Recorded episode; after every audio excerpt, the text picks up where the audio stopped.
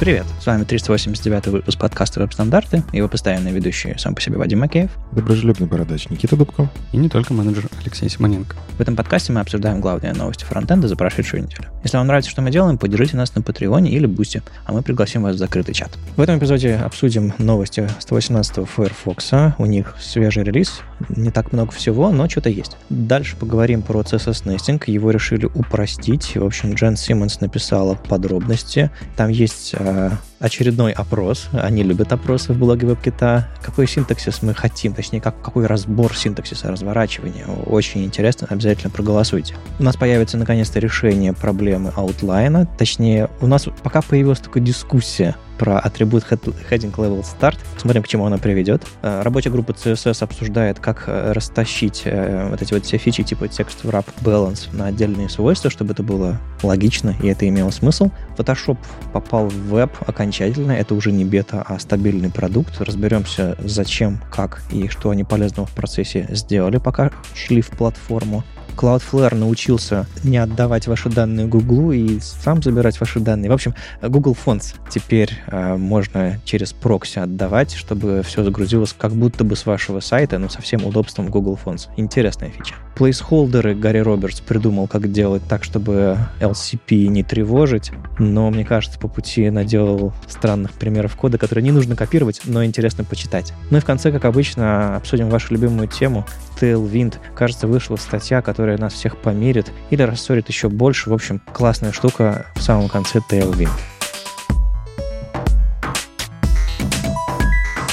Никита жаловался, что нет новостей Chrome и нечего обсуждать, но браузерные новости все равно есть. Давайте обсудим 118-й Firefox. Тут вышел обзор их новинок, релиз-ноуты. Firefox для разработчиков, у них более расширенные есть для всех. А тут именно фокус на веб-разработчиках. Там, конечно, есть всякие штуки, связанные еще с расширениями, там, с тестированием и так далее, но мы, наверное, сфокусируемся там на фичах веб-платформы. Во-первых, они добавили поддержку тега search, элемента search из HTML. Это свеженький новый тег в спецификации, который, по сути, как и всякие лендмарки, которые у нас появились в HTML5, типа там header, footer, main и так далее, он добавляет лендмарку. Такое место на странице, куда можно попасть со скринридера удобно. И где будет содержаться либо search, либо поиск, да, будем по-русски говорить, либо какая-то контролы для фильтрации. То есть, допустим, если у вас поиск по всему сайту, или поиск по текущей странице, или поиск по списку карточек, допустим, которые вы вывели по каким-то там параметрам. И это даже может быть не поиск, это может быть, не знаю, чекбоксы, веб-подушки, еще что-то такое. Что-то, что сортирует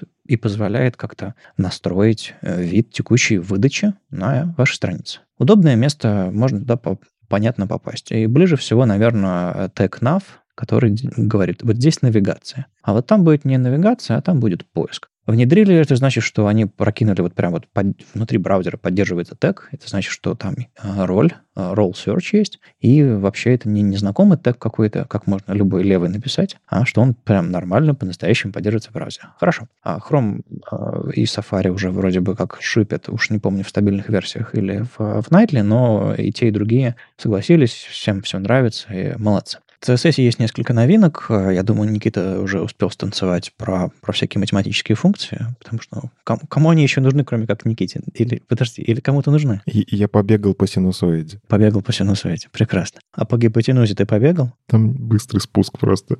Ну ладно, я просто не знаю, о чем я говорю, поэтому шутка не удалась. В общем, поддержали разные функции в CSS. Если вы знаете, зачем они вам нужны, вы, наверное, рады. Я, как обычно, вспоминаю редкие демки, там всякие про циферблаты, про анимации и так далее, и тоже радуюсь, хотя не приходилось таким заниматься.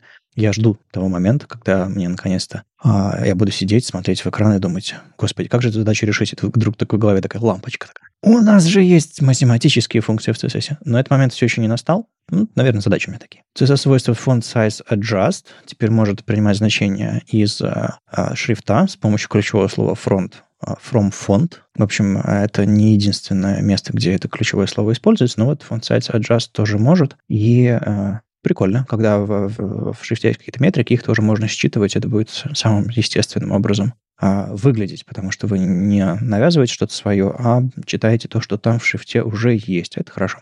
Что еще интересного я заметил? Они поддержали правильно, кросс-браузерно, что ли, то, как выдаются, собственно, коды клавиш в операционных системах. Допустим, на ноутбуках с Windows есть, собственно, кнопочки с логотипом Windows, с флажком этим. А на Mac есть, собственно, кнопка Command. И раньше Firefox возвращал keyboard-event.keyOS, а все остальные браузеры вроде бы возвращали значение мета. Теперь он тоже возвращает мета. Когда вы нажимаете, когда вы запрашиваете код, он возвращает мета left, мета right. В общем, все было в остальных браузерах вроде бы так же. Они просто выровняли для кросс-браузерности. Это, мне кажется, хорошо. Ну и там есть еще всякие другие штуки, которые меня как-то особо не зацепили. Но вдруг у вас что-то? Ну, я с радостью наблюдаю, как они MassML улучшают. Вот они здесь поддержали атрибут масс-вариант и так далее. Не то чтобы я прям хорошо понимаю, как оно работает, потому что это узкоспецифичная штука. Это те, кто верстают там для того, чтобы формулы показывать и так далее. Но те же самые Google книги, они вот эту всю историю, если не PDF-ка показывается, они там пытаются рендерить. Ну и в целом, короче, прикиньте, в мире есть формулы, их тоже нужно публиковать в интернете. И все существующие библиотеки — это там SVG, Canvas и вот эта вот вся история, которую копировать невозможно, редактировать тяжело и так далее. Поэтому все сидят на каком-нибудь условном латехе. Так вот, MassML — это же как раз возможность убрать вот эти все библиотеки, облегчить веб, сделать меньше выбросов углекислого газа и прочего. То есть, если у тебя это прямо в браузере будет, если возвращаться к той вот группе, про которую мы говорили в прошлых подкастах. И мне нравится, что они уже потихоньку приходят не к тому, чтобы внедрять, они тюнят. То есть они проверяют какие-то вещи, которые в MassML спецификации заложены, не могли работать раньше по каким-то причинам, сейчас движок-то новый. Вот, и мне кажется, что, ну, они как тут, не то что первопроходцы, но они как ледокол, такие, типа, мы эту штуку дотянем и покажем остальным, как надо. Очень жду, потому что у меня в проектах формулы есть, и я прям хочу выкинуть огромную библиотеку, которая просто тащится для того, чтобы это просто отрендерить, но при этом еще там доступно, копируемо и так далее. Если это будет прямо в браузере, это будет круто. А что тебя прямо сейчас останавливает? Вроде бы браузерная поддержка есть у последних версий всех браузеров, и я думаю, уже парочка версий браузеров, но она не полная или нужно прям сесть переписать? Слишком неполная. Ну, то есть, если погружаться в эту область, многие просто привыкли к латеху. Латех много чего умеет, в нем этот синтаксис понятный, и там движков для рендеринга латеха есть, в том числе на JavaScript большое количество. А MassML, он, во-первых, отличается, ну, по синтаксису, хотя есть схожие моменты. А во-вторых, не все поддерживает. То есть в латехе гораздо больше функций, и ты в итоге, если просто попытаешься из коробки перейти на MassML, не все сработает. То есть какие-то вещи маленькие будут отваливаться, а без них все равно нельзя. Вот. Ну и плюс ты все равно тащишь библиотеку, которая внутри тот синтаксис, который в этой библиотеке есть, ну, чтобы было кросс-браузерно, да, и для старых браузеров, она этот синтаксис конвертирует в MassML, делает кучу лишнего. Хочется вот прийти к одному языку, но контент-мейкеров тоже на это надо пересадить. А их пересадить можно будет только в том случае, если сказать, теперь это работает везде. Пожалуйста, используйте вот этот синтаксис. Ну так можно сделать промежуточный шаг, можно в какой-то момент договориться, что у нас теперь контент в формате MathML, а дальше мы его уже отдаем библиотекам, они там что-то делают и в чем-нибудь там рендерят. И, в принципе, особенно будет хорошо это сделать, допустим, если хватает возможности одного браузера, а для остальных можно подключать полифил. То есть, условно, чтобы нативно рендерился MathML в Chrome или где там сейчас лучшая реализация, а в остальных браузерах вот полифил работал. Это был бы промежуточный идеальный шаг. Но это мы говорим про, в основном, при переходе технологий, да, представьте, если... Я просто думаю, что у Никиты именно такая история, что уже очень много контента написано, и тут есть проблемы не только свитча, ну, перехода с технологии на технологию, но и обновления всего контента, который уже создан. И это вообще довольно сложная задача. Тут чисто библиотекой не справиться, да, потому что нужно физически переделать формулы, которые были написаны на латехе, в MassML. И это долго. Но есть чувство, что это можно конвертировать? Не все. Вот в этом и проблема. Ну, то есть делали подход к снаряду просто посмотреть по синтаксису. Не то, что прям полноценный ресерч, просто посмотреть. И нет, к сожалению, многие формулы... Ну, банально, мы делаем сервис для олимпиадников, и там иногда много формул. Особенно, если какая-нибудь физическая формула, функция, которая делает вот именно физическую формулу. Они иногда такие сложные, То есть иногда не хватает того, что есть в MathML, а LaTeX там есть... У тебя же по факту формула плюс стилизация этой формулы. Ты можешь стилями, как CSS, хитро вывернуто сделать хак. И так многие делают. И чтобы вы понимали, да, критичность этой ситуации. Если там в большинстве вещей CSS, которые мы делаем, да, там если что-то где-то не работает, ну это не страшно, да, браузер как бы терпим, он как бы сделает, как-нибудь отобразит. А прикинь, в формуле для олимпиадников у тебя просто, ну, какое-нибудь значение будет не так отображено или просто пропадет. Но это же все, это уравнение, которое не пройти. Угу. Тут даже не олимпиадники. То есть MathML, он гораздо сложнее, чем SVG и HTML и CSS для внедрения. Я вот здесь с идеей Леши очень сильно соглашусь. То есть ты формулу, это по факту, часто используешь в научных работах. И прикинь, у тебя, ладно, опечатался автор, его там найдут, поправят. А так ты говоришь, у меня формула работает, у меня обновите браузер, у меня формула правильная.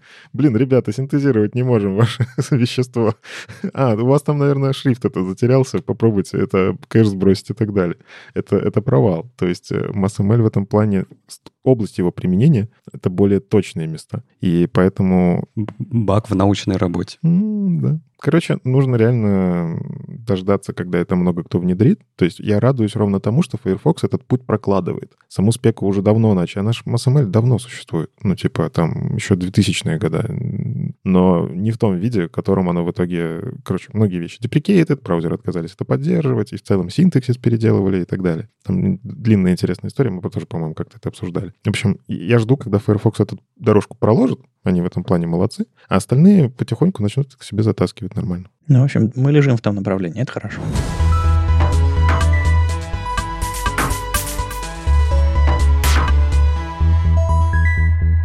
Ну, помимо Firefox, да, я думаю, мы его уже хорошо обсудили. Тут не то чтобы новости, а скорее вещь, которую Джен Симмонс очень хорошо подсветила, что произошло в Safari, потому что мы с Никитой в прошлый раз, когда обсуждали, как-то даже особо и не заметили. Там, знаете, маленькая такая строчка была в, ну, среди всего остального, что... Ну, и мы тут, в общем, CSS-нестинг немного доработали, сделали так, что... Как бы это назвать? Relaxed parsing behavior, что типа... На расслабоне. Да будь проще, парсер. Будь проще, мягкий, да? Типа не напрягай. Типа того, да? На чилле, в ресурсе. Да. И поэтому Джен Симмонс отдельно... Она как знала, что мы не распознаем этого в чейндж-логе. Ну, она, я думаю, она просто обиделась такая. Ребят, ну, блин, придется пост написать. Ну да. Ну, все, Джен Симмонс, извиняемся. Сейчас мы объясним, что произошло. Дело в том, что в прошлый раз, давным-давно, да, когда в 16.4, по-моему, или в 16.5 Safari завозили CSS-нестинг, была статья, которая обсуждала, как это все работает, что можно делать, что нельзя делать. И там был отдельный поинт про то, что есть определенные ограничения в браузерах сейчас, в парсере конкретно, которые не позволяют вложенные селекторы начинать не с какого-то специального символа, что парсеру очень тяжело распознать, что это вложенные селекторы. Поэтому они, все браузеры, договорились, что раз уж у нас это ограничение, мы обязательно будем вставлять амперсенд в самом начале. Тем самым мы будем подсказывать. Вот. Мы тогда еще ругали, что это не очень красиво выглядит, потому что это немножко так, типа, не по сасу. Препроцессорному, да, как мы привыкли и так далее. Потому что должно быть какая-то легкость в этом во всем, а тут какой-то лишний символ вставлять. И тут все это время, оказывается, они работали над тем, чтобы доработать парсер, найти решения, которые позволят убрать это ограничение. И как раз вот Джен Симмонс рассказывает, что они нашли это решение вместе со всеми браузерами, то есть не чисто WebKit история, и сделали так, что теперь вы можете использовать вот этот упрощенный синтаксис вложенности,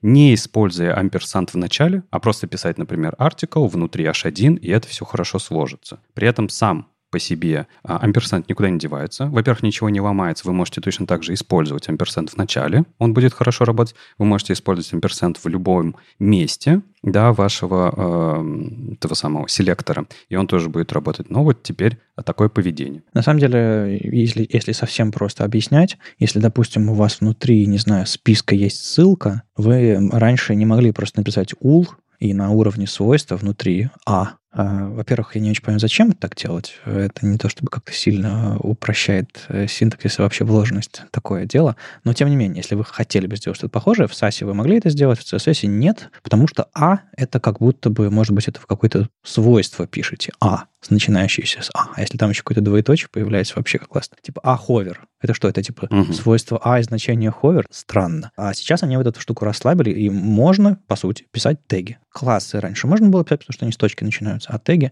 нельзя. Но вот теперь можно, и на самом деле это все с самого начала. Firefox поддержал именно релакс синтаксис, да. Насколько я знаю. А WebKit после там голосований и сомнений тоже его сейчас поддерживает. Ну, видимо, в Technology Preview, да. А Chrome все еще нет. У них есть отдельное issue, у них там на GitHub'е можно поставить звездочку и прийти и... Ну, я думаю, это, в принципе, плюс-минус решено, но поставить звездочку, мол, я поддерживаю, и периодически заглядывать в эту issue, чтобы понять, когда, собственно, все это зашипется. Но, кстати, если уж говорить про этот синтаксис, нестинг-то вживую даже с амперсандами сейчас использовать, ну, это... В смысле, шипить это в браузере, это странно. А все инструменты, которые разворачивают ваш этот нестинг, они, ну, скорее всего, новый синтаксис без амперсандов прочитают. Вот тут нужно проверить, убедитесь, что ваши инструменты поддерживают эту штуку без амперсандов, а потом посмотрите на их вывод. Потому что бывают, я думаю, сюрпризы, всякие парсеры пост-CSS, Lightning CSS, еще какие там парсеры есть. Они все могут по-разному к этому подходить. Но в целом для вас ничего особо сильно не меняется. В смысле, вы будете шипить тот же самый CSS в браузер, я надеюсь, обработанный и без нестинга, потому что сейчас это опасненько. Я на самом деле последние 2 недели начал смотреть, как будет выглядеть CSS в будущем, и мне все страшнее и страшнее. Раньше как, ну, есть свойства, ну, как селектор. Селекторы раньше были, в принципе, простенькие. Сейчас там добавили has, not, where, со всякими внутренностями и так далее. Хотя мне на старте тяжело было читать уже всякие тильдочки, больше-меньше вот эти, как-то сова вот эта лоботомированная и прочее все. Я вот на это все тогда смотрел, когда учился. О, сложно. Сейчас селекторы усложнили. Окей, у тебя внутри есть какие-то свойства. Ну, с ними хотя бы все было более-менее стабильно, понятно. Там префиксные мешали, но в целом свойство, значение. Все просто. А сейчас, вот заметьте, nesting, at layer, at scope. Все это вкладывается друг в друга. Слои могут складываться друг в друга. Scope внутри скоупа, к счастью, пока что я там не видел, потому что было бы странно. Но как будто бы и это можно. Медиавыражение давно можно вот это все интегрировать, потому что это просто часть CSS. И я как-то недавно просто собрал себе посмотреть, а как это будет выглядеть CSS этого будущего. Ну, то есть применяем этот layer. Это потому что правильно, это хорошо, мы изолируем стиль. Внутри пишем все внутри скоупов, чтобы тоже стили не вылазили. Дальше внутри там всякие хэзы, медиавыражения для этого скоупа, потому что, ну, а как без них? А контейнер queries не забыл? Контейнер queries, да, обязательно. Вот это вот все я на это смотрю, а теперь еще это все вложено в нестинг. Короче, мне немножко страшно. Я, наверное, старею в этом месте. Раньше мир был понятен. Мне всегда радовало, что парсеры, они, ну, прибиты гвоздями. Все. Мне не надо дальше будет страдать с этим новым синтаксисом. А здесь я как будто, не знаю, с обычного C переехал на C++. Вот. Для меня современный CSS похож на TypeScript или CoffeeScript. Когда ты его не знаешь, ты читаешь и думаешь, что здесь происходит, откуда эти угловые скобочки, все эти вот какие-то непонятные стрелочные функции, которые потом попали в JS, но тем не менее. Вот реально есть чувство чего-то чужеродного, переусложненного, но то, что сейчас Никита сказал, не обязательно все совать в рот. Можно ж потихоньку. Можно, но тебе придется читать код, который в продакшене. Я вспомнил, еще один гвоздик. Supports. Во всю вот эту простыню из директив можно еще суппорт запихнуть. Все, пока умолкаю. В общем, я что думаю, что, Никит, нужно... Ну, ты как человек, который ездит на конференции, нужно просто сделать доклад. CSS — это легко. Рассказывать его каждый год с редакцией. Типа редакция 2022, редакция 2023. Потому что CSS — это легко. В принципе, это актуальный доклад будет каждый год. Ну, его польза такая непонятная. Это, знаешь, типа с троллями поспорить, которые говорят, что CSS это легко, это лучше в Твиттер уносить. Там аудитория сидит, которая про это вот говорит. А на конференции все-таки хочется что-то полезное рассказывать. Мне кажется, нужно сделать lightning talk, говорить CSS это легко, потом показывать слайд, на котором все современные возможности CSS на одном слайде, в одном пуске кода, бросать микрофон и уходить со сцены. Ну что ж вы делаете? Не-не, и вопрос в зал. Поднимите руку, кому и правда было только что легко. И все такие, зачем ты нам делаешь больно? Вот вы шутите, а я записываю идею для доклада свой Notion. Да, пожалуйста, пожалуйста. На самом деле, интересно с этими, со всеми современным CSS, еще вот хвостиком идею. Ну, классно, оно все поддерживается в браузерах, плюс-минус. Браузер умеет все это парсить. Но инструменты все еще догоняют, потому что как бы инструментов, которые используют... Был какой-то инструмент, который использовал парсер Firefox, написанный на Rust. Я не знаю, Lightning CSS сейчас использует его же или нет, но прям то, что натурально браузеры используют для парсинга CSS. Мне кажется, возможно, он действительно в Lightning был или в парсере, ну, в общем, где-то он был. Это интересно, но я сейчас пробую писать этот современный CSS. Мне много не нужно. Я там AdScope написал какой-нибудь или nesting, или еще что-то такое. А VS Code на меня смотрит большими глазами и говорит, чувак, ты че, у меня парсер там 5-летней давности. Ну, ладно, не 5-летней давности, но он что-то не умеет прямо сейчас. И какие-то цветовые нотации, еще что-то такое. И он вообще не помогает. А pull-реквесты вот в этот синтаксис CSS, они там по полгода, по году висят. И там, короче... Я не знаю, как ваши инструменты, которыми вы пользуетесь, там, не знаю, каким там JetBrains и VS Code, что там еще у людей бывает, но они сильно запаздывают. И это, конечно, печально. Особенно, когда они орут на вас, что у вас ошибка, хотя вы написали нормальный синтаксис, который работает в целевых ваших браузерах. Ну, это как обычно. Хотим быстрее или помедленнее, да. Тут вот надо баланс найти в скорости. Да не, было бы классно, чтобы они работали... Не знаю, с браузерами, парсерами, вот как какой-то из инструментов сумел это сделать. Либо, условно, в шиппинге фичи учитывалась поддержка не только браузерная, но еще и дев-тулов, и редакторов кода. Ну, не в смысле, не знаю, стопорилось, тормозилось, а просто вот призывали бы людей из нужных проектов, говорили, ребята, мы собираемся шипить вот эту фичу. Вы поддерживать ее собираетесь вообще в курсе? Они такие, а, чего? Видимо, не следят. Не получится браузерный парсер. Я тоже про это думал. Типа, было бы прикольно, что типа поменяли спецификацию, поменяли библиотечку, которая эту спецификацию обрабатывает, и везде ее растянули. Ну, удобно же, правда? Только браузеры работают на переднем краю вот этого перформанса. И, к сожалению, микромодульная архитектура — это, конечно, здорово, это все супер. С точки зрения developer experience, наверное, будет прикольно. Только нам не developer experience нужен, нам нужно, чтобы пользователь это срабатывало мгновенно. И я, когда ковырял код, как у них парсер устроен, там внутри куча взаимозависимостей. То есть там одновременно метрики отправляются. Во время парсинга у тебя дергается CSS-модуль, там layout-модуль, препарсер. У тебя же есть умный парсер, который вот в какой-то момент такой, о, вот сейчас сигнал нужно отправить в следующий модуль, который должен link reload обработать, там типа такого. И с CSS там та же самая история. Ты же в CSS SVG встраиваешь, а ты встраиваешь ресурсы. Этот суппорт, он вообще идет в браузерный движок, пытается проверить, действительно ли оно работает. Ну, то есть, и причем это на уровне парсера происходит. То есть черт с ним, если бы это работало во время, ну, типа ты CSS засунул, распарсил, и потом его применяешь. Нет. Тебе нужно очень много предкешировать, выкинуть ненужное. Те же самые CSS-переменные вычисляются тоже в моменте. То есть, к сожалению, не получится просто взять и вытянуть оттуда исключительно парсер. Давай я в этом моменте нас верну к Джен Симмонс, а то мы далеко-далеко убежали, потому что Джен Симмонс ведь не закончила на этом. Она, как и в прошлую статью, где она писала про CSS-нестинг, нас просит поучаствовать в определении того, что им делать дальше, потому что есть вопрос нерешенный. И она говорит, что у нас, в принципе, еще есть время, чтобы успеть это поправить. О чем она говорит? Нерешенный вопрос в нестинге. Это когда у нас, например, есть свойство. Давайте представим, что внутри написано color blue, потом идет директива supports с color red, и потом после этого идет color yellow.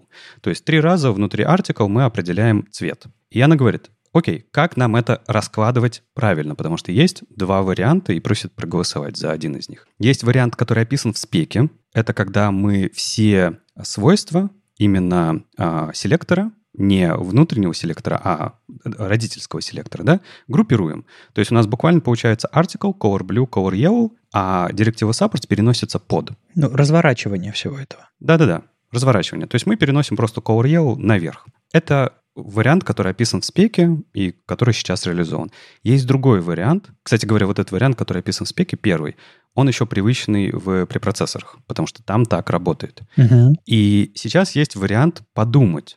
А может быть, нам нужен другой, второй вариант, потому что у нас CSS и браузер-то мощнее, чем препроцессор, да? И мы можем делать более такие, типа, крутые штуки. В общем, откуда второй вариант пошел?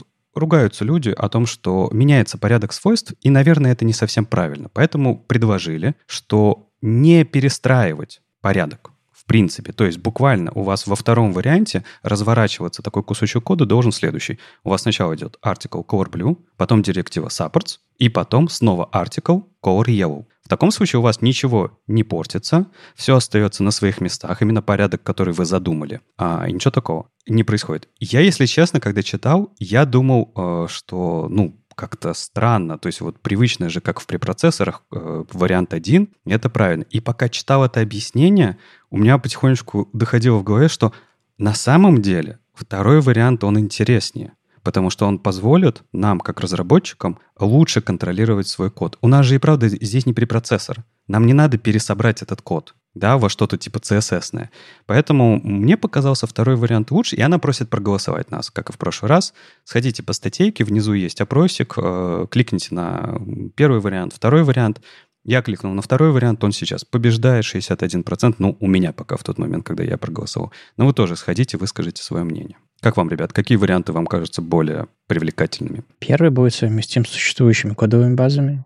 Не придется сильно переписывать, с одной стороны. С другой стороны, вот я посмотрю на этот код, и чтобы у меня одно и то же свойство встречалось 3 раза, даже 2 раза, сверху и снизу какой-то там вставной конструкции, это очень узкий, очень странный кейс. У меня есть чувство, что это, знаете, кейс на уровне тестов. Ты когда пишешь тесты, ты не берешь примеры из жизни. Ты думаешь, а как бы так парсер сломать? Как бы такую штуку сделать, чтобы точно что-то удивительное произошло? Я понимаю, что может случиться такое. Для этого тесты и пишутся, потому что надо все edge-кейсы прощупать. Но я плохо себе представляю ситуацию, в которой я что-то подобное напишу. Я не могу придумать себе зачем пока что. Это пример плохой для того, чтобы вот кейс показать, да? Разумеется, тут не про переопределение свойства, типа color, да, и мы типа решаем, кто переопределит. Это, в принципе, сборка, да? То есть сейчас Джен Симмонс говорит о чем? Она не решает какой-то конкретный use case, который разработчики будут применять в своей работе. Она говорит, сейчас есть точка во времени, когда есть возможность поменять парсер. Потом ее не будет. Так вопрос в том, если разработчиков просят проголосовать, разработчики должны голосовать не на уровне «я хочу поменять парсер». Кому нужно менять парсер? Никто не... Все хотят, чтобы... Юзкейсы нужны, конечно. Да, все хотят понимать, как это повлияет на их работу. Так вот, хочется, чтобы это мнение было информированным. Не просто типа 1 или 2, YOLO, а...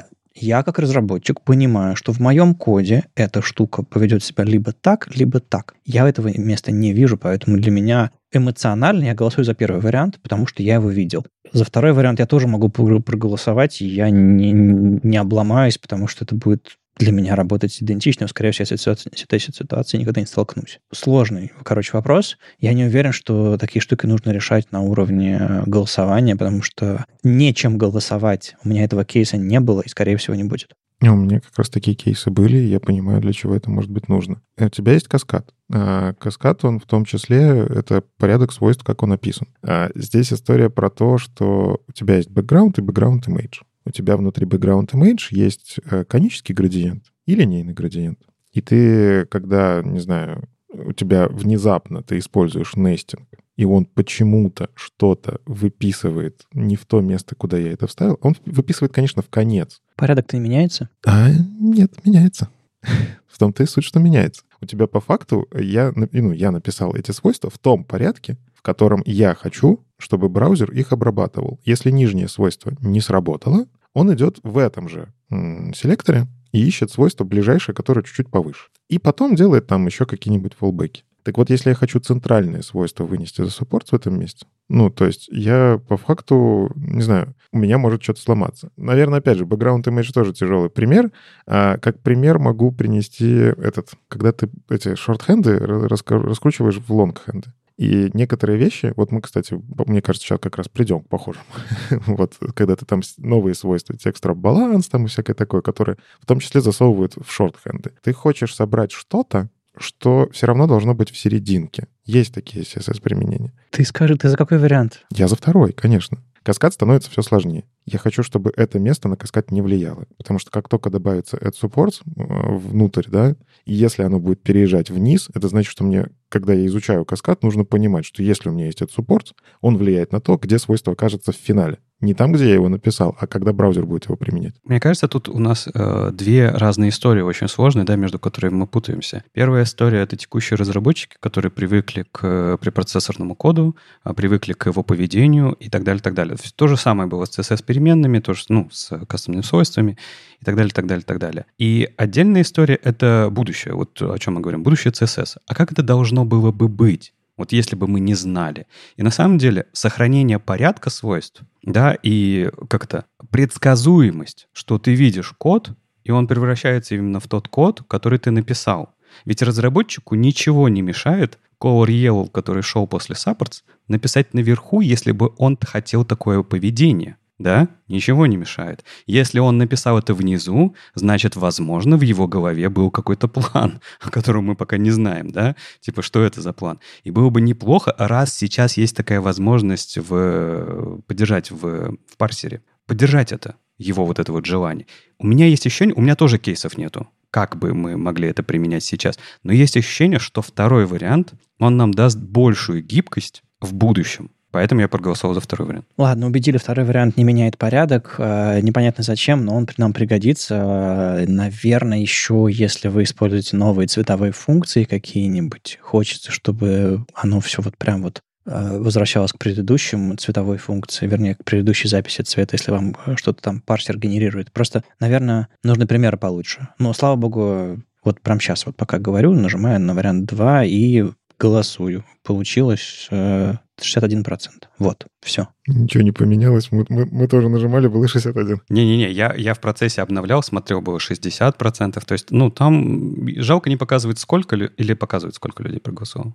Кстати, сейчас расковырять надо. Интересно. Пока Никита ковыряет, я предлагаю двинуться дальше от Safari, потому что есть много разных тем на сегодня. Да, у нас есть немножечко слухи, сплетни и вообще куча классных дискуссий из спеки HTML.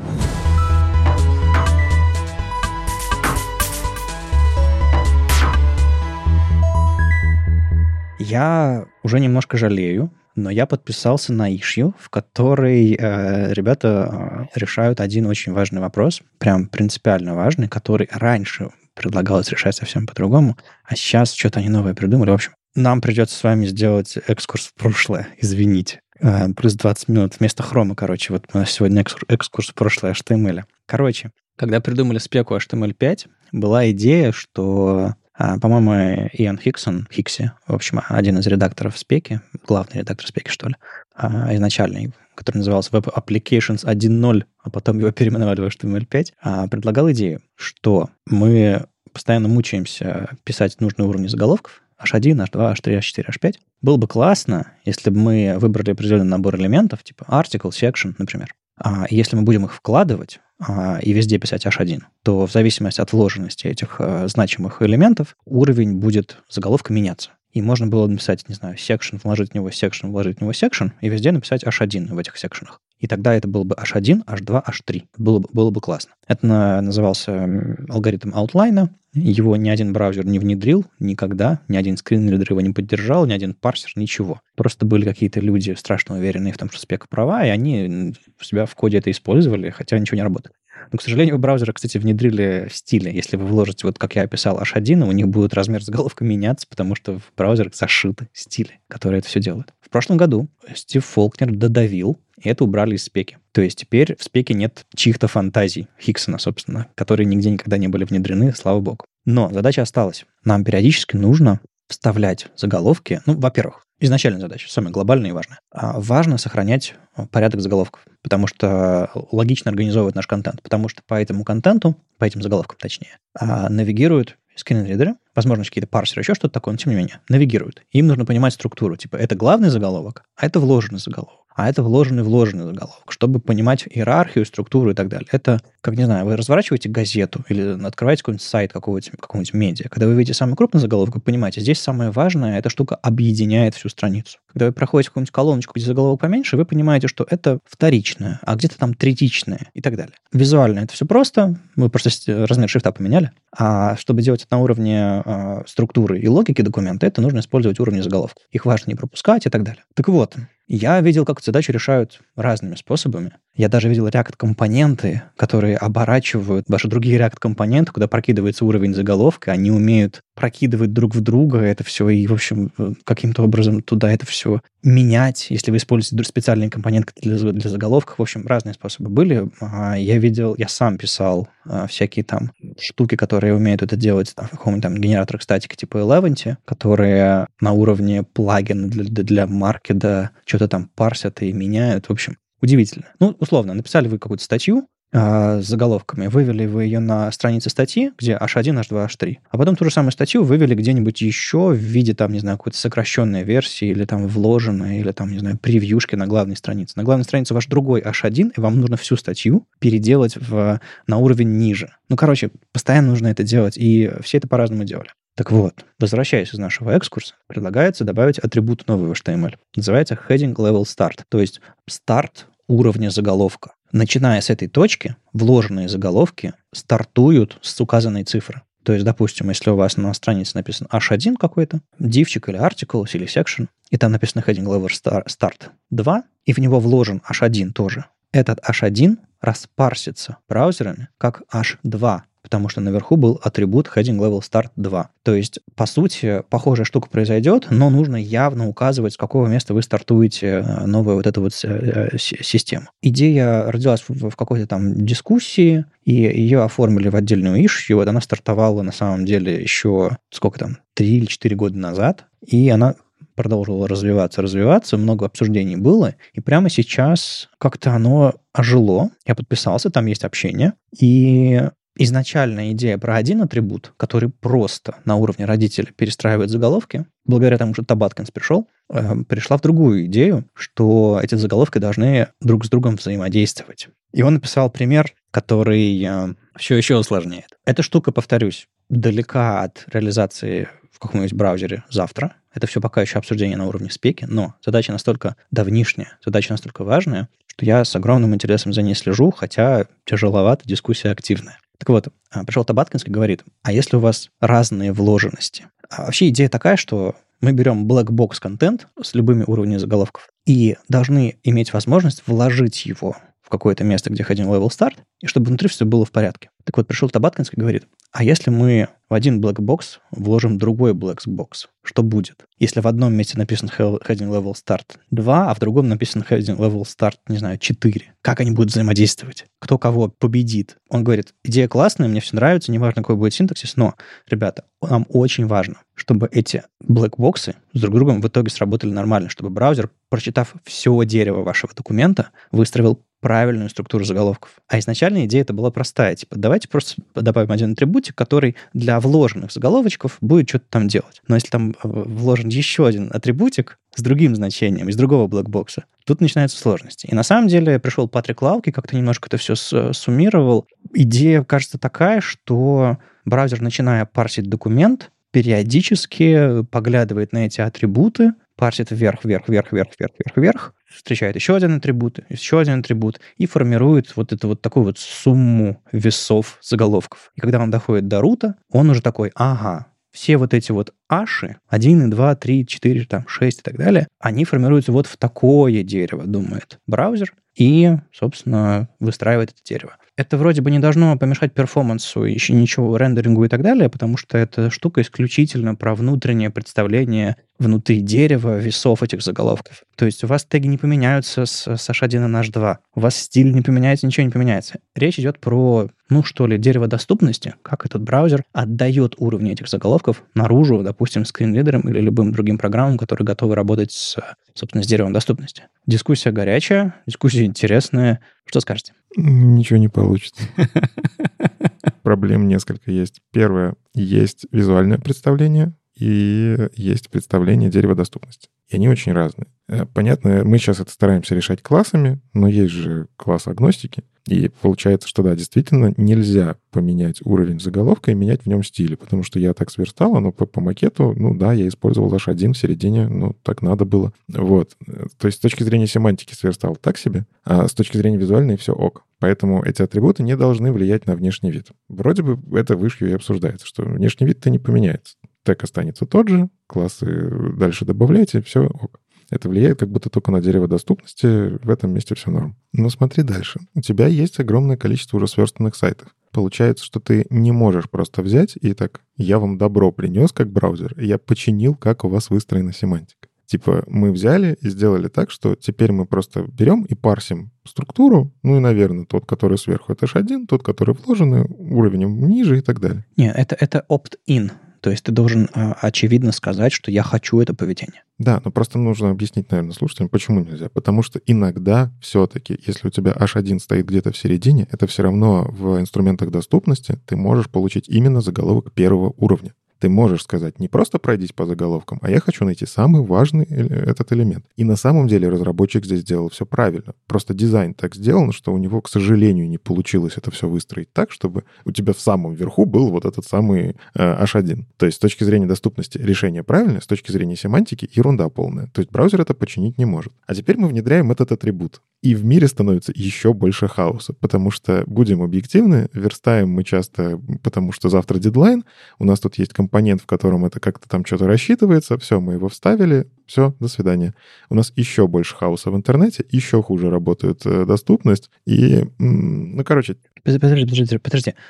Ты доходишь до какого-то момента, чтобы объяснить мне, что случится, и говоришь, ну, что-то пойдет не так. А что пойдет не так-то? Вот, ты ставишь heading label start на уровне компонента, ты пишешь React компонент. Сейчас же такие компоненты существуют. Ты уже можешь, на самом деле, прокидывать тег. Нет, ты ставишь heading level start не на уровне компонента, а на уровне родителя, куда ты вкладываешь свой компонент. Угу. Да, и он тоже является компонентом. Ты этот родитель внезапно создали новую страницу, которая поместилась внутрь. И у тебя там по-другому heading level start. Вот эта вот проблема, которую Табаткинс озвучил, она же реальная. Вот она вложится. Проблема другая. Проблема в том, что если ты на самом верху, даже не проблема, а решение, Вот что я скажу. Табаткинс пришел и сказал, важно, чтобы эти, какие бы значения у этого heading level start ни были, если самый внешний, на самой странице наверху heading level start 1, то какие бы там значения ни были, они, по сути, обнуляются. И остается, по сути, просто директива. Сделай что-нибудь. И тогда браузер, если у тебя... Ну, ты же рутовым там, компонентом в своем приложении управлять можешь, я надеюсь. Не всегда. Я могу делать дизайн-систему, которая встраивается непонятно куда. Жизнь сложная штука. Так вот, если ты все-таки можешь управлять своим приложением, я все-таки надеюсь, большинство людей может или хотя бы договориться может, что такой API у чертовых компонентов. Идея в том, что если ты на корневой элемент поставишь heading level start 1, ну, вернее, не на корневой, а там, где реально заголовки начинаются, что бы там внутри у тебя ни было, ты получишь правильную идею, учитывая, что ты туда можешь даже не передавать другие heading level старты. То есть проблема-то решается. То, что ты говоришь, она будет сложной, мне кажется, большинство людей им пользоваться не будут. А кто будет, получит удобный инструмент. То есть штука приятно близко к чему-то практически полезному, то, что не все ее начнут использовать, и то, что это opt-in, радует меня. Мне кажется, оно сработает. Вопрос в том, что надо внедрить ее правильно, чтобы вложенности могли переписываться внешностями.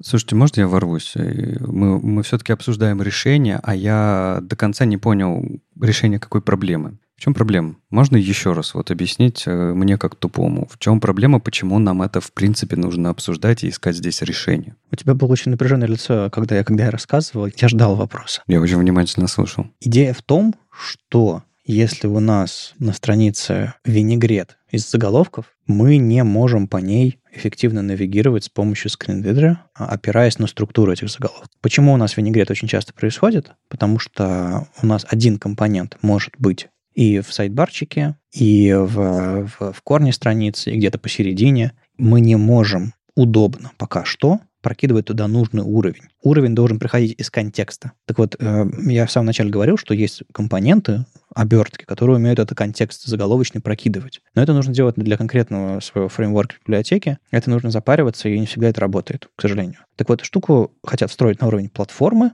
чтобы можно было задать корневой уровень заголовка, а браузер уже разобрался по вложенности вот этих атрибутов, какой порядок заголовков должен быть. И не важно, что в твоем компоненте написано H1 или H2, H3, H6, браузер правильно выстроит в зависимости от вложенности этих атрибутов структуру заголовков, скорее всего, именно ту, которую ты имел в виду, но из-за сложности твоей компонентной структуры не смог правильно передать. Угу. То есть, подытоживая, да, про винегрет, да, ищем мы решение из-за винегрета. Винегрет, он у нас бывает в двух случаях, либо когда ты плохой разработчик, и здесь мы ничего не пытаемся исправить, потому что плохой разработчик и этими атрибутами пользоваться не будет. Или когда у нас нет возможности повлиять на использование нашей структуры заголовков во внешней среде, да, какой-то. А почему тогда ищут решения для всей платформы, а не, например, введением...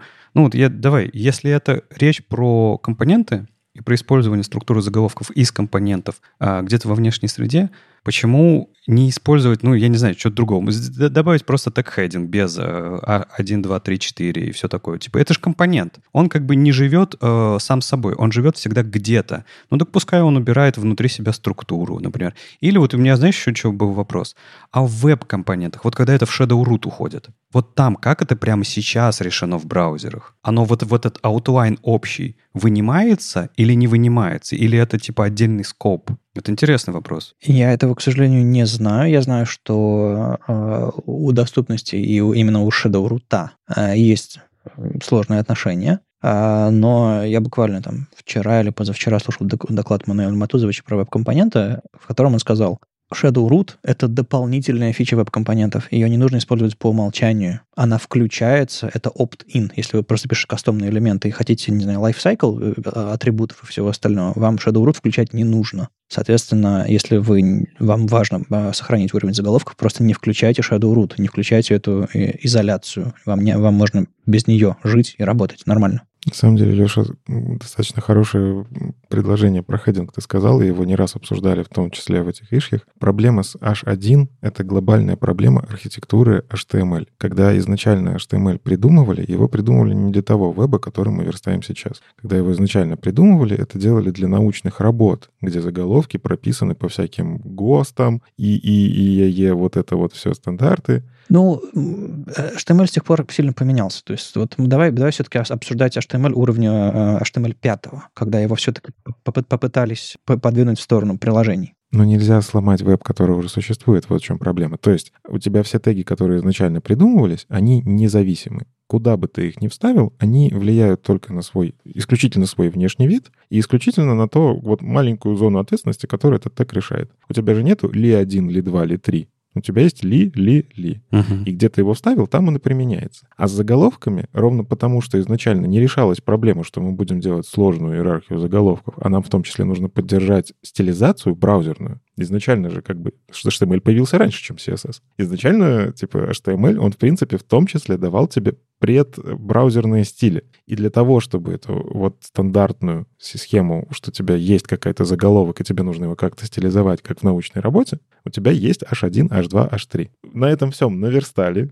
Очень много в интернете этого сделали. И по-хорошему, если бы в какой-то момент вот этот хеддинг ввели, то там нужно было бы придумать, а как со стилизацией быть. И вот эта проблема, которая до сих пор, у тебя есть просто хед, но его нужно стилизовать правильно, если CSS отвалился. Что делать? И вот я поэтому и говорю, не получится. Вот этот атрибут, ты правильно говоришь, он даст какие-то инструменты тем, кто делает это осознанно. Но как только кто-то этот инструмент делает неосознанно, он тоже сломает. Есть важная мысль. Она отвечает на вопросы Леши, мне кажется, и твой, Никита. А почему не тег H? Была идея использовать тег H, по-моему, вообще без номера, без всего. Дело в том, что тег H как бы работал. Примерно так же, как и outline алгоритм.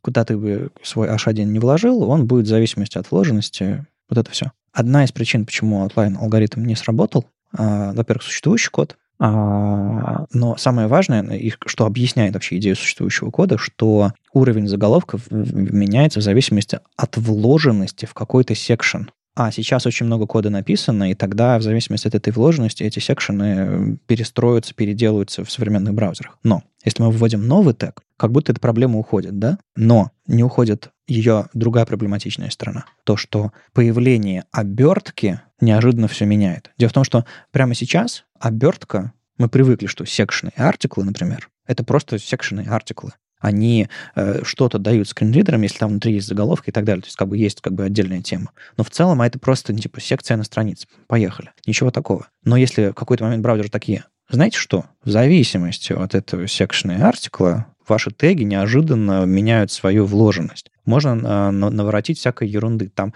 на секшене не висит огромная табличка. Я меняю уровень заголовков. Ты добавляешь один новый тег, а его окружение неявно влияет на его уровень. Это опасно, это проблематично. А тут у тебя появляется очень прозрачный и понятный опт-ин. Ты говоришь, я этим атрибутом, когда знаю, что делаю, когда прочитал его название, когда там написано heading, level, start, делаю что? Делаю новый, такую вот точку отсчета новую с уровнем заголовка. Это очень явная штука, которая не работает магически. Они даже могли бы добавить, не знаю, назвать его level или heading или еще что-нибудь такое, чтобы было проще печатать. Они его сделали максимально вербозно. Вот так вот, типа heading, level, start. Слава богу, мы код пишем с саджестами в наше время, и нам не приходится каждую буковку писать. Но все равно очень явная, очень четкая вещь для тех, кто знает, что делает. Вот что такое. Смотри, ты объяснил нормально, почему heading или heading не подходит, объясняя в том числе, что ребята решают сейчас проблему написанного кода, да? То есть его надо было бы переписывать и так далее, так далее. Но этот атрибут тоже не появится сам собой. Его же никто не принесет в каждый проект, правильно? То есть на самом деле появление этого атрибута, реализация этой фичи в браузерах, ничего с существующими проектами, винегретом тоже ничего не решит. Это для будущих проектов. Поэтому, мне кажется, если мы говорим про будущие проекты, мы можем здесь рассматривать и новые концепции. В текущие проекты затащить атрибутик и расставить его в стратегических важных местах будет сравнительно легко. Ну, как и заменить H1, H2 на H. Нет, там нужно будет еще охотиться за секшенами, это, мне кажется, сложнее. Атрибуты расставить стратегически будет проще, чем... Ну, грубо говоря, ты атрибуты ставишь в двух местах, а секшены и артиклы тебе нужно поменять в гораздо большем количестве мест, потому что они все своей массой будут там увеличивать или уменьшать уровень заголовка. Вы забыли про прогрессивное улучшение. Атрибут, если браузер не понял, он его и проигнорировал, но заголовок остался заголовком. А если он не понял целый тег, для него это div. Или span, в зависимости от того, как... Ну, вообще div получается, да. То есть ты не можешь просто взять и заменить, и чтобы оно в старых браузерах работало. Угу. Короче, здесь вот такая история. Ты, если хочешь, чтобы все-таки твоим сайтом могли пользоваться все, а не только те, кто поддержал, то придется пользоваться тем, что есть. Атрибут не распарсился, ну и ладно. И для меня остается один только вопрос интересный, да, почему они обсуждают вообще атрибут обычный HTML, а не, например, ARIA атрибут, ведь мы, по сути, говорим про дерево доступности, да, и помощь инструментам, которые работают с доступностью, лучше считывать структуру заголовков, правильно? Ведь нам просто в браузере это ведь не нужно. Да, нам нужно это тогда, когда мы хотим с этим что-то делать, да, когда мы вытаскиваем структуру заголовков, и она нам по какой-то причине нужна. Интересно, почему не решили это связать вместе с ARIA и обсуждать вместе не на уровне HTML-спеки, а вот на уровне какой-нибудь ARIA обсуждений, не знаю. Они все делают правильно, на мой взгляд, потому что первое правило ARIA — не пользуйся ARIA, если у тебя есть доступная фича в HTML. Угу. И если браузер поменяет свой довольно-таки фундаментальный алгоритм вообще паршенька заголовков и вообще выстраивание их структуры, это не из ARIA-спеки. Это не дополнительная штука, которой не хватает. То есть вся ARIA-спека построена на чем? Есть определенные концепции, которых в HTML пока нет, и их можно докрутить сверху. Это Accessible Rich Internet Applications. Это вот старинная идея, но, тем не менее, которая добавляла в HTML, чего там не было. Тут, если мы это добавим на уровне HTML, оно будет все делать правильно. Плюс я допускаю, что какие-нибудь там reader-моды и прочие штуки, которые ARIA-атрибуты обычно не читают, тоже будут выстраивать уровень заголовков в зависимости от этого уровня heading level старта, который там задан, чтобы визуально все отобразить, потому что они же стили твои не берут. Если у тебя будет, не знаю, там винегрет из H1, который единственное, к чему приводится, это твои стили к приятному виду, то в ридер-моде каком-нибудь можно учесть heading-level start и нарисовать правильный стиль к нему. Я не уверен, как это все можно будет сделать. Условно, если вы делаете свой ридер-мод для бедных, сможете ли вы опереться на CSS, Ну, если у вас есть хэс, в принципе, можете написать какой-то адский CSS, который нормально всем уровень заголовков визуальный пропишет на уровне стиля. Но с этим надо еще повозиться. Было бы забавно написать такой маленький CSS-ный полифильчик, который даже не полифильчик, а просто вот такой вот нормализатор уровней заголовков на основе ходилового старта. Что-то, наверное, можно. Мы версию для печати-то с тобой делали, я думаю, многие сделали. Там же то же самое делаешь, по сути-то. В общем, это все дискуссия, она сырая, она ранняя, то есть она длится не первый год, но задача настолько важная, что в моем мире, и мне кажется, в вашем мире тоже должно быть, что, во-первых, две мысли, которые из этого всего выходят. Посмотрите, что ваши заголовки расставлены нормально даже сейчас без этих атрибутов. Поищите компоненты обертки или своих, там, не знаю, фреймворков, библиотек, которые умеют прокидывать уровень заголовков. Инвестируйте в это. И когда ребята закончат свою дискуссию и что-нибудь такое внедрят, станет легче. Пока нет. Ну, я, наверное, только хотел пожелать, во-первых, сил ребятам, да, потому что это обсуждать очень сложно, но на самом деле самый сложный элемент не этот, на мой взгляд. В конце концов, договориться можно придумать очень хорошую историю, очень хорошо ее спроектировать и так далее. Но тут нужно не только внедрить это в браузеры, потому что этого как раз будет недостаточно, решая эту проблему, да, нужно внедрить ее во весь тулинг, который работает с этим. И это, мне кажется, гораздо более проблемная часть, потому что браузерных движков не так много, а тулинга, опирающегося на это, довольно много. И они не так развиваются быстро. Да, мы часто ругались на вот эти вот инструменты, которые, я не знаю, чтение, синтезы, тот же самый reading mode, да, и так далее. Это все очень большое время и инвестиции ресурсов. Плюс в том, что браузеры отдают скринридеры, дерево доступности, а не просто дом дерева. Соответственно, все эти инструменты, которые работают поверх браузера, уже получат правильные уровни заголовков. Это плюс. Это да. Ладно, хорошо, давайте. У нас не одна сегодня дискуссия, мы тут просто еще одну раскопали.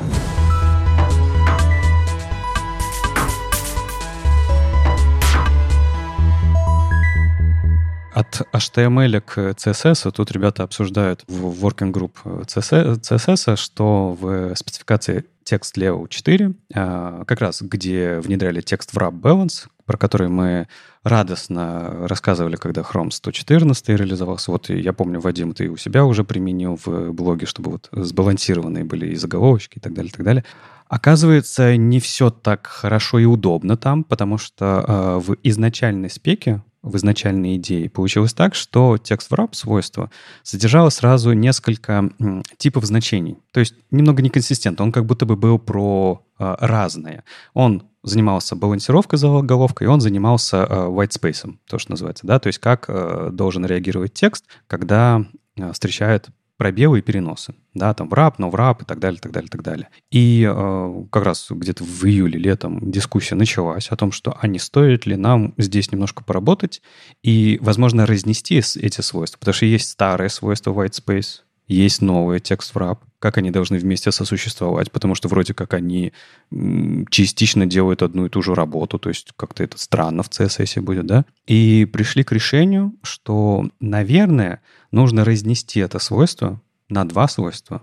Одно свойство будет заниматься тем, как текст, не знаю, как это сказать, ну, давайте скажем, балансируется, да, допустим, какие-то свойства для текста определять. А другое свойство будет заниматься, как должен работать пробелы, переносы у этого текста. Переноситься, не переноситься, нормально, ненормально и так далее.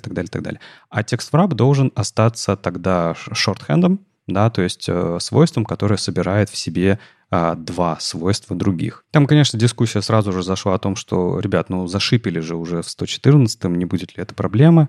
Там сделали небольшое исследование, что нормально, и что команда Google, кстати говоря, когда intent to ship был этого свойства, они сказали, что мы понимаем, что спека working draft, что она может поменять себя, и мы готовы в это инвестировать, если придется переписывать. То есть ребята готовы это все переписать. И дискуссия сейчас... Вот почему мы выносим это к нам сейчас в обсуждение? Потому что дискуссия остановилась на выборе названия. Мы же с вами очень любим названия, да? Там вот прям уже все определились, что мы правда разделяем это свойство на два, мы правда делаем длинную запись, короткую запись. Все с этим уже определились, никаких вроде разночтений нет, остался нейминг. Как это все назвать? И вот тут прям тяжело, потому что даже чат GPT подключили к задаче. Да уж, там всякие... Ну, то есть нейминг, он сложный, Но главную проблему, которую они здесь решают, мне кажется, важно решить. И даже мне на самом деле не так важно, как это будет все будет называться. А главное, чтобы да, было понятно, чем ты управляешь. Потому что мне даже в самом начале, когда они это свойство начали разрабатывать, у меня было чувство, что text-wrap magic. Сделай красиво. Mm-hmm. И сначала был один magic, потом другой magic. Что там было? Баланса, потом pretty. Stable, pretty, wrap, no wrap. Да. И я такой, а что оно делает-то конкретно? Все, что ты напишешь? Причем само свойство текст wrap. Да вообще. Да, то есть типа, а как это связано? То есть вообще не очень понятно. Ну, в общем, радостно, что они этим занялись. Осталось только самое сложное. Реально выбрать название. Сразу вопрос к вам. Когда вам нужно сделать так, чтобы как-то две строчки и многоточие после этого ставилось? Какие свойства вы перебираете в DevTools, прежде чем найти правильное? Text-wrap, word spacing, word break, break wrap, break spacing. Троеточие автоматом, чтобы поставилось? Да, там есть текст-эллипсис, но для того, чтобы оно работало, тебе нужно еще два свойства добавить. Не, я когда верстал у себя там на лайве Blue Sky в очередной раз, второй заход у меня был, я там не мог вспомнить, как запретить перенос строк. Мне Flex голову сломал. Я такой, господи, что это такое? Только чат мне помог вырулить из этого. Ну, это был второй час уже верстки, мне кажется. Вадим, у нас же было аудово, NoBR. NoBR был такое. В общем, да, я к тому, что там много всяких нюансиков есть. И когда...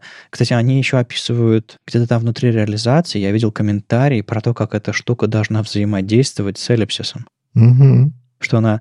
Что-то типа первые там строчки до эллипсиса должны выравниваться, а остальные не учитываться. Ну, короче, ох-ох-ох-ох. Зашли на секундочку, а тут уже как бы история на сколько времени. Да, на самом деле проблема... Ну, может быть, она... будет казаться такое, типа, а что тут обсуждать? Это же вроде все понятно. Но проблема серьезнее, потому что все это должно же быть консистентно вместе со всем CSS. Да? То есть это должно быть понятным, логичным и так далее, и так далее. Поэтому нейминг важен.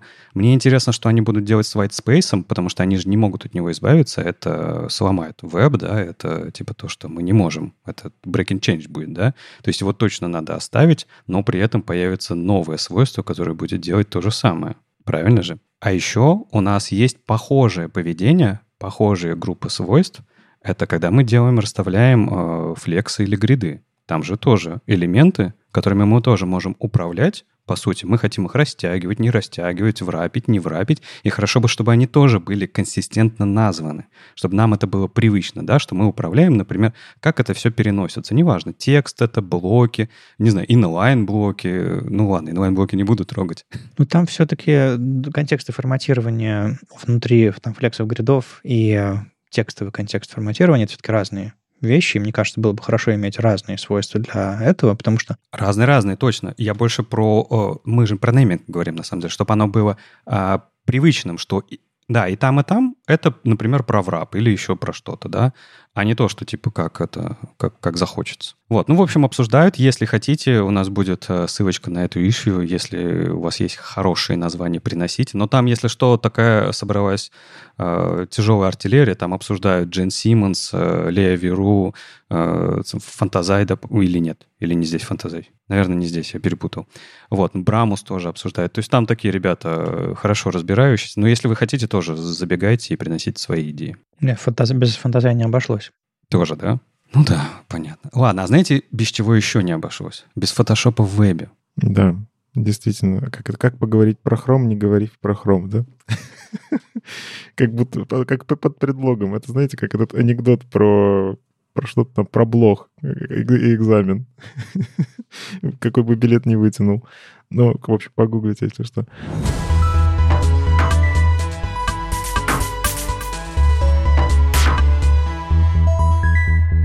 На самом деле прикол в том, что мы сейчас будем обсуждать статью 2022 года, но есть инфоповод. Есть инфоповод в том, что Photoshop теперь официально... Это не бета, это... Не, ладно, Photoshop в вебе. Photoshop давно не бета. Мы уже говорили, что Photoshop, Adobe хочет затянуть в браузеры. Потихоньку у них там есть бетка с WebAssembly, она что-то делает. И вот они все это время, уже больше года на самом деле, они этим занимались, ковыряли. 3 года. Чтобы ты понимал, Никит, 3 года они это пилят. После выпуска беты, давай так, официально. То есть они вот как раз, по-моему, где-то в прошлом году весной это и сделали. Выпустили прям полноценно, что вот, пожалуйста, играйтесь. И собирали фидбэки, и все это чинили. Но ровно поэтому мы статью 22 года и нашли, потому что, на самом деле, за этот год мало чего было внедрено. Они скорее как-то помогали развиваться вебу. Да, вопрос, а как это? Photoshop помогал развиваться вебу? О чем это? Как он мог помочь? Он же просто эксплуатирует браузер. А на самом деле есть очень хорошая история про то, как повлияло, в принципе, на развитие веба то, что Adobe, огромная корпорация с огромным количеством денег и огромным количеством влияния в E3C, давайте это не забывать, повлияли на то, как браузеры реализовали некоторые фичи. Ну, начнем с того, что Photoshop в вебе можете попробовать, если у вас есть там вот этот Creative Cloud, по-моему, подписка называется. И если вы не как я, пользователь Safari, да, в остальных случаях у вас все в порядке, можете пользоваться. Ну, слушай, если тебе надо будет, ты, я думаю, все-таки сможешь поставить рядом другой браузер в анонимном режиме. Arc рекомендую, прям очень хороший. А если у Safari поменять юзер-агент, не фиксится все, потому что многие приложения, которые не пускают Firefox, сдаются, когда ты юзер-агент меняешь. Вы такие тестировщики, но я пойду потестирую, а ты, Никита, пока рассказывай. Но на самом деле давайте не забывать, что V3C — это не только ребята из Гугла, из Mozilla, из WebKit. Там огромное количество корпораций, для которых веб очень важен. И они там многие стоят у истоков даже некоторых спецификаций, древних спецификаций. Adobe — это одна из таких компаний. Несмотря на то, что, казалось бы, ну они же там редакторы в основном разрабатывают, но только у них не только Photoshop, они на самом деле делали и всякие верстальщические штуки, и Dreamweaver в свое время покупали. Был у них, я не знаю, кстати, он сейчас жив или не жив, но, короче, редактор кода для веба. Макромедиа был, стал Adobe. Ну, в общем, Adobe очень влиятельная в этом месте, и они опытные в плане вот этих всяких спек, продумывания, как это все внедрять и так далее. Ну и поэтому у них есть связи. Они знают, как выйти к правильным инженерам, которые могут продвинуть какие-то вещи. Ну и давайте не будем забывать. Мы, конечно, говорим, что браузеры — это история про спецификации, добро и так далее, но приоритизация фичей часто идет тоже вот из разряда компании уровня Adobe. Нужна какая-то фича для того, чтобы в мире сделать что-то вот такое интересное, уникальное, помогающее пользователям. Это не только Adobe этим занимаются. Многие там Samsung и прочие корпорации, которые влияют на мир, они вот периодически приносят такие хотелки. То есть там продуктовая разработка в какой-то мере. И что случилось с Photoshop? Photoshop — это огромное C++ приложение. Ну, там не все на C++, там есть разные... Короче, огромное приложение, и, как всегда, там для разных оптимизаций разные вещи использовались. Там, ну, по факту C++. Появился WebAssembly. Ну и такие, блин, окей, погнали в браузер, говорят, можно в WebAssembly все запихнуть, все будет работать. Но помимо того, что у тебя есть C++, у тебя есть взаимодействие между всякими потоками, оптимизации на уровне нативного кода с точки зрения перформанса и так далее, и так далее. Так вот, что сделал Adobe? Во-первых, он повлиял на Emscripten. Это тот самый инструмент, наверное, я не знаю, ну, тулчейн называется. В общем, Emscripten — это по факту сейчас, ну, не знаю, не то, что прям стандарт, но много, я где смотрю, как кто-то рассказывает, как он C++ загоняет в браузер, использует его. И оказалось, что, в принципе, его хватало для импорта, экспорта большого количества фичей, которые есть в Photoshop. Но не для всех. Некоторые вещи просто не могли скомпилироваться нормально. Некоторые вещи банально не подходили для браузера. Ну, то есть использовали что-то нативное, что в браузере никогда и не появится, и не должно появиться. Ну, потому что это все-таки два разных мира. Так вот, они в целом под это начали стандарт васом тюнить. То есть я подробности, к сожалению, раскопать не могу, потому что я их не понимаю. Ну, то есть, если бы я на вас, наверное, писал каждый день, я бы смог объяснить, что там происходило. Но сам факт. Они работали с комьюнити-группой в V3C, которая занимается WebAssembly, для того, чтобы, в принципе, принести фидбэка, чего в WebAssembly пока что не хватает и может помочь в будущем для таких приложений типа Photoshop. И если это есть в стандарте, Emscripten это как бы поддержит. Ну, то есть, это же toolchain. Это не инструмент должен диктовать условия, как вы пишете код. Это должен диктовать стандарт. И они здесь очень правильно в это место пошли. Они действительно многие вещи договорились, доработали. И, я так понимаю, там периодически мы тоже там рассказываем, что Firefox внедрил, Chrome внедрил, WebKit внедрил для WebAssembly, вот это, вот это. Некоторые вещи — это потому, что это нужно было Adobe. Они же не просто так рассказывали на самом деле, что мы работаем совместно с Chrome. Это Chrome точно так же внедрял, потому что есть это в спеке. Ну и в итоге какие-то вещи мы имеем там вот этот MD, я про него много слышал, но вот это, короче, я так понимаю, штука, которая позволяет компилировать более производительно, работать на уровне ядра и так далее. Это тоже в том числе, потому что, видимо, они сначала Photoshop запихнули, поняли, что оно просто не загружается, то есть этим пользоваться невозможно.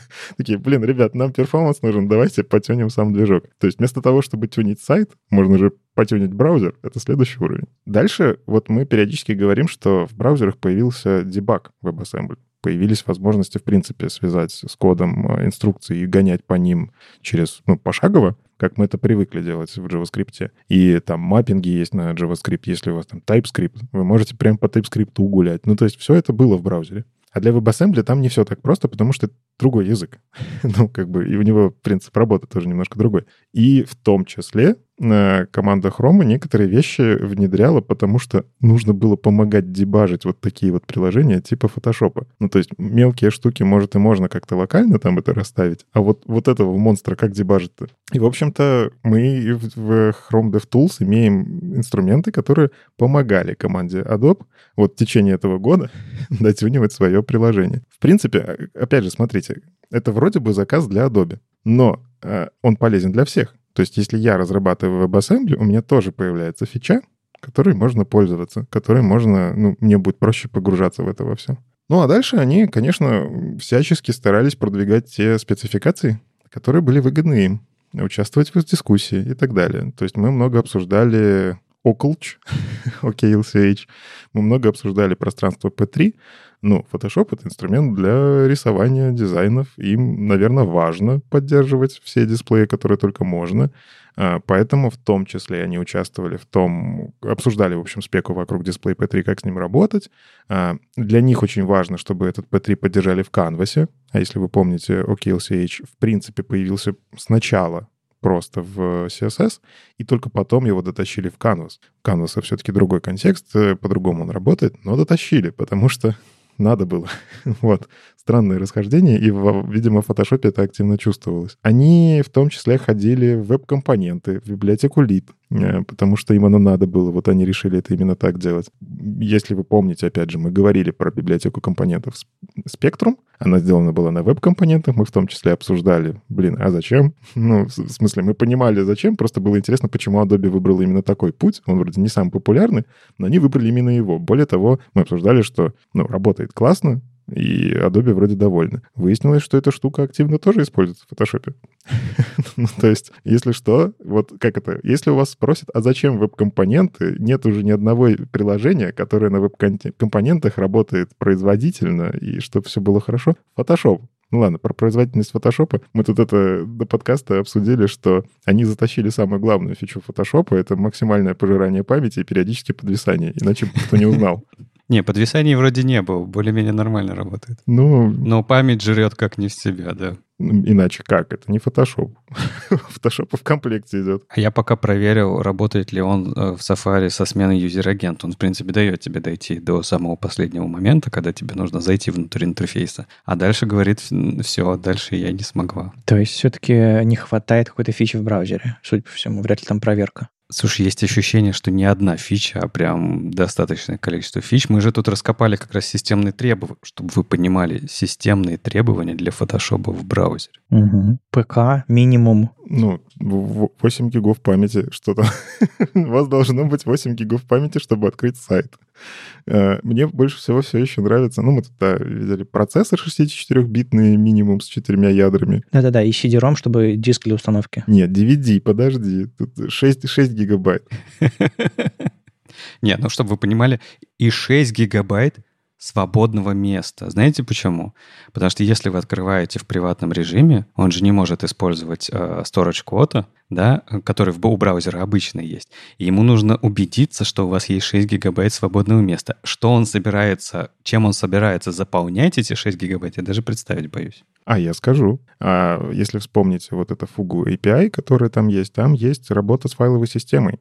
Те самые private file system, там есть своя собственная Origin, собственно, OPFS, она так называется, Origin Private File System. А это, по сути, ты в браузере создаешь песочницу, где ты можешь сохранить локально вот этот слой фотошоповский, не слой, короче, шаблон фотошоповский, в котором миллион слоев, смарт-объектов, история в том числе хранится и так далее. Ну, типа, фотошоповский файл на 2 гигабайта, это, в принципе, в моем мире это норма.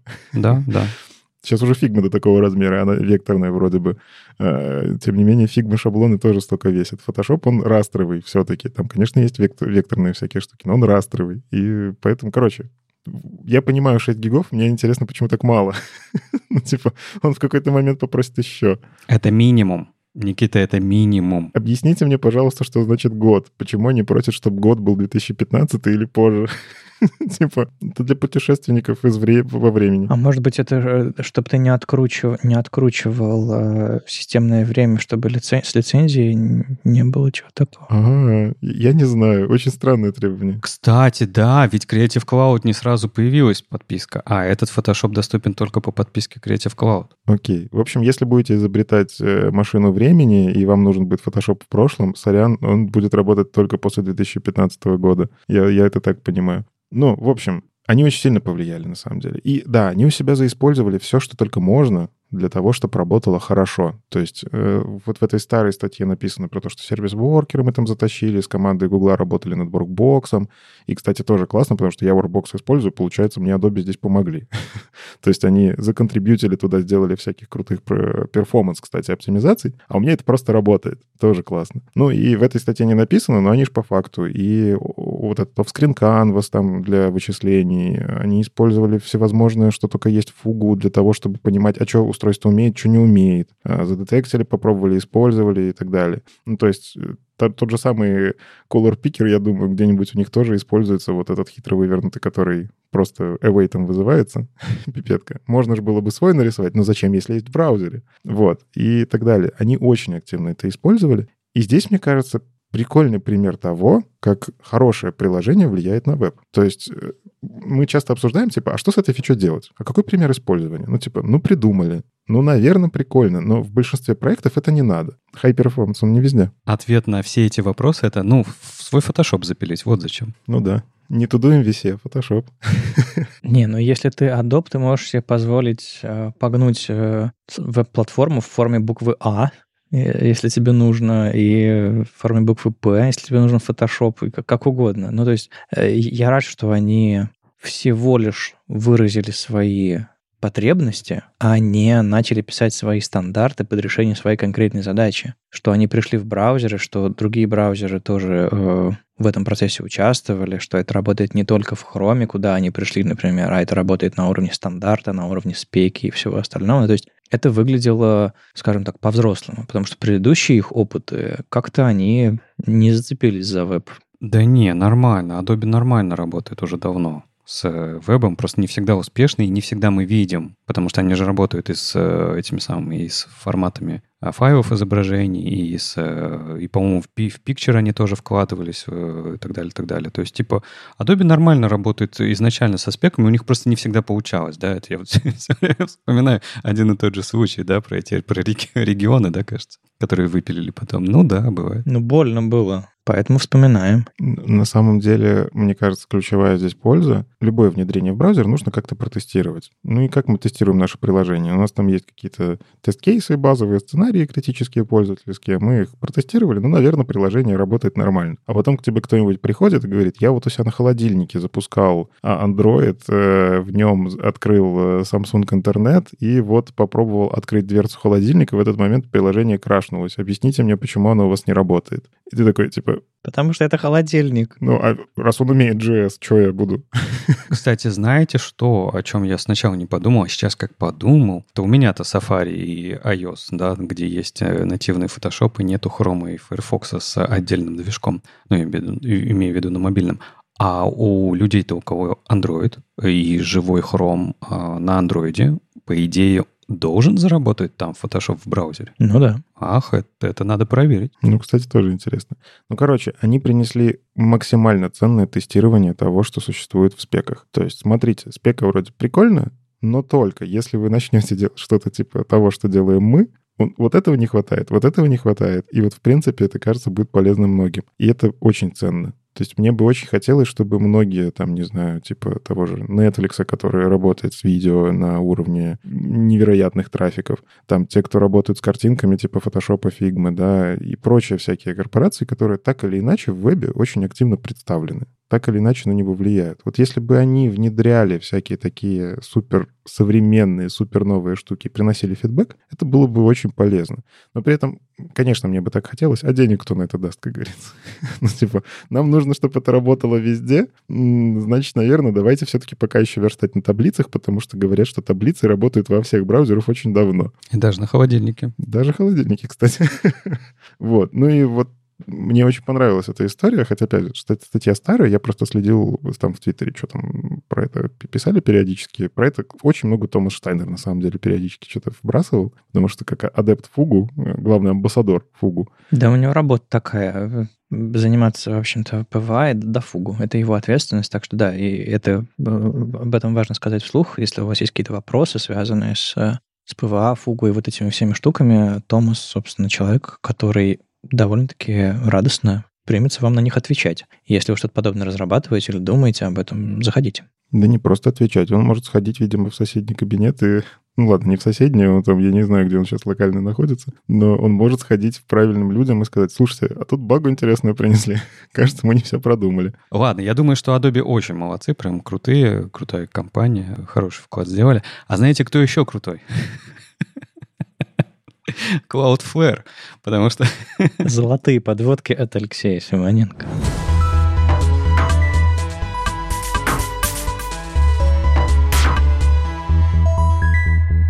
Ладно, что сделал Cloudflare, и на самом деле я правда считаю, что они прям молодцы и гнут, главное, свою линию про privacy, про скорость наших с вами интерфейсов веба, которые мы делаем. Ребята анонсировали, что они добавили отдельный сервис Cloudflare Fonts, который можно будет подключить. Ну, он зарелизится в октябре, раскатается для всех. Можно будет его подключить на ваши сайтики, если вы пользуетесь Cloudflare. И что он делает? Он для вас подменяет вами используемые Google Fonts. И делает это довольно хорошо. То есть, о чем речь? Если на вашем, если вы используете Google Fonts, то есть вы подключаете обычно вот этот Fonts API туда-сюда, гугловый, подключаете CSS, из этого CSS тянутся шрифты, нужные вам для сайта, и вроде все хорошо. Google тоже очень хорошо занимается производительностью, оптимизацией этого процесса, и в этом тоже молодцы. Но Cloudflare выделил прям несколько моментов, которые они улучшают с помощью своего, ну, по сути, прокси, это можно назвать, не знаю. А что они делают? Во-первых, они убирают для вас лишние хендшейки и лишнюю связь с отдельными доменами, потому что если вы пользуетесь Google Fonts, вы подключаетесь как минимум к двум доменам. Один домен — это гугловый, который отдает CSS, и другой домен — это гугловая статика, она у них живет на отдельном домене, который вам отдает шрифт. А это как минимум, да, несколько хендшейков туда-сюда. То есть это в любом случае медленнее. Они это сделали таким образом, что шрифт из Google Fonts забирается с вашего домена, домен не меняется. Большой плюс и большое спасибо Google Fonts, что когда ты копируешь сниппет для подключения, они тебе заодно и приконнект прелоуды позволяют скопировать вместе с этим link real style sheet. То есть они про перформанс все-таки думают, и очень можно здорово сэкономить на всех этих хендшейках, если во время парсинга браузер подсказать, что мне нужны будут ресурсы с этих доменов. Так что все-таки что-то может с этим сделать. Ну да, но Google, как Cloudflare идет дальше, он просто убирает необходимость вообще соединяться с этими доменами. Ну и что еще с помощью этого мы получаем? Приватность. Ту самую. Я много раз, когда особенно давным-давно мы Google Fonts обсуждали, рассказывал, что каждый раз, когда вы подключаетесь к Google Fonts, не забывайте, вы Google отдаете данные своих пользователей. В любом случае, как бы вам не хотелось. Ну и не забывайте, для чего, собственно, Google сделал Google Fonts. Чтобы забирать данные ваших пользователей. Вот, ну, я напомню, как это работает. Когда вы подключаете CSS-ку с Google Fonts, чтобы ее подключить, браузер передает IP-адрес, браузер, юзер-агент и все остальное, время и так далее, так далее. То есть вещи, по которым браузер потом может делать фингерпринтинг этого пользователя, использовать свои аналитики, статистики и так далее, так далее. Они, конечно же, всегда делают приписку Google, я имею в виду, что мы не используем это нигде в рекламных целях, ничего такого, но как-то лучше самому обезопасить себя, чем надеяться на корпорации. Не то чтобы, Cloudflare — это какая-то не корпорация, это тоже корпорация, но как минимум она дает вам возможность замкнуть все на своем собственном домене, и никуда, как минимум, данные браузера ваших пользователей не должны утекать. Как-то так. А в целом, по-моему, очень простой сервис, то есть он максимально прост, то есть он ничего не добавляет. Вы просто перед Google Fonts, по сути, ставите прокси из Cloudflare, и Cloudflare вам отдает все то же самое, точно так же быстро.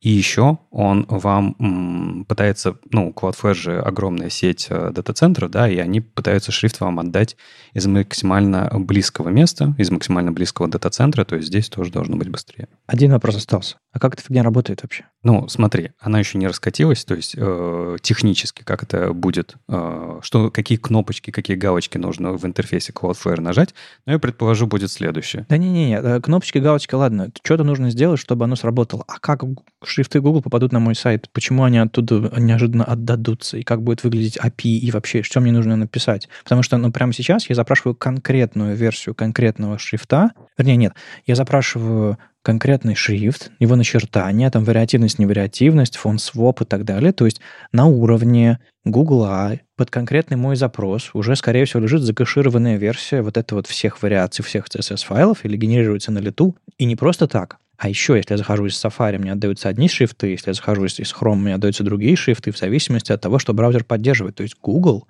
на уровне юзер-агента определяет, что твой браузер может. Это не просто система, что они положили TTF-файлики или там UTF или WOV-файлики себе на сервере такие и отдают вам CSS. Более того, они эти шрифты периодически обновляют, и тогда хэш-сумма, вот это вот название файла тоже обновляется, и вы запрашиваете, у вас загружаются новые шрифты. То есть механизм-то сложный. А как он попадет на мой сайт, Леша? Ну, смотри, еще раз говорю, что они еще это не раскатали, но то, что они написали, и как это может работать. У тебя же Cloudflare стоит как прокси. В любом случае. То есть он держит твой сайт перед собой. Он смотрит, что твой сайт использует, куда твой сайт идет и подменяет некоторые вещи. Как Netlify, например, да? Да, он видит, что ты идешь в Google Fonts, он прекрасно знает, что тебе нужно. Он сложит это в свой собственный кэш, он сделает подмену в HTML всех этих урлов, он заберет это со своего собственного урла, он разложит это, раскидает на свои вот эти децентрализованные кэши. Он наверняка будет смотреть за обновляемостью этих всех файлов. Это Cloudflare, это прокси, понимаешь? Ты его ставишь перед собой, перед своим сайтом. То есть я продолжаю писать в своем коде подключение гугловское, да, все эти конструкции, все это управление, а он за меня сходит, вырежет оттуда лишнее. Да, прекрасно. Я поэтому и говорю, что те, кто пользуется Google Fonts, и те, кто пользуется Cloudflare, им просто в октябре нужно условно, я предполагаю, галочку среди сервисов, которые работают на твоем проекте, галочку прожать, и у вас все автоматически будет хорошо. То есть раньше я отдавал данные Google свои, а теперь буду Cloudflare отдавать, да? Шел на мыло? Ты и так Cloudflare отдаешь. Еще раз, если ты перед собой ставишь прокси Cloudflare, ты уже это делаешь. Не, я к тому, что представим, что я вот такой вот инди-разработчик со своим сайтиком, который использует Google шрифты. Я, кстати, не использую. Я раньше отдавал Google все свои данные, а теперь я должен зарегаться на Cloudflare и им отдавать все свои данные, да? Не, если ты хочешь. Смотри, нет, Cloudflare не заставляет тебя пользоваться собой. Если ты понимаешь, зачем тебе это нужно, потому что Cloudflare помогает справляться с DDoS-атаками, Cloudflare помогает справляться с региональным кэшированием твоего сайта. То есть, в принципе, он может раздавать твой сайт даже статически. Вот сейчас он у тебя лежит на твоем каком-то сервере где-то. Да? Ты не думаешь о распределении твоего контента по всему миру, да?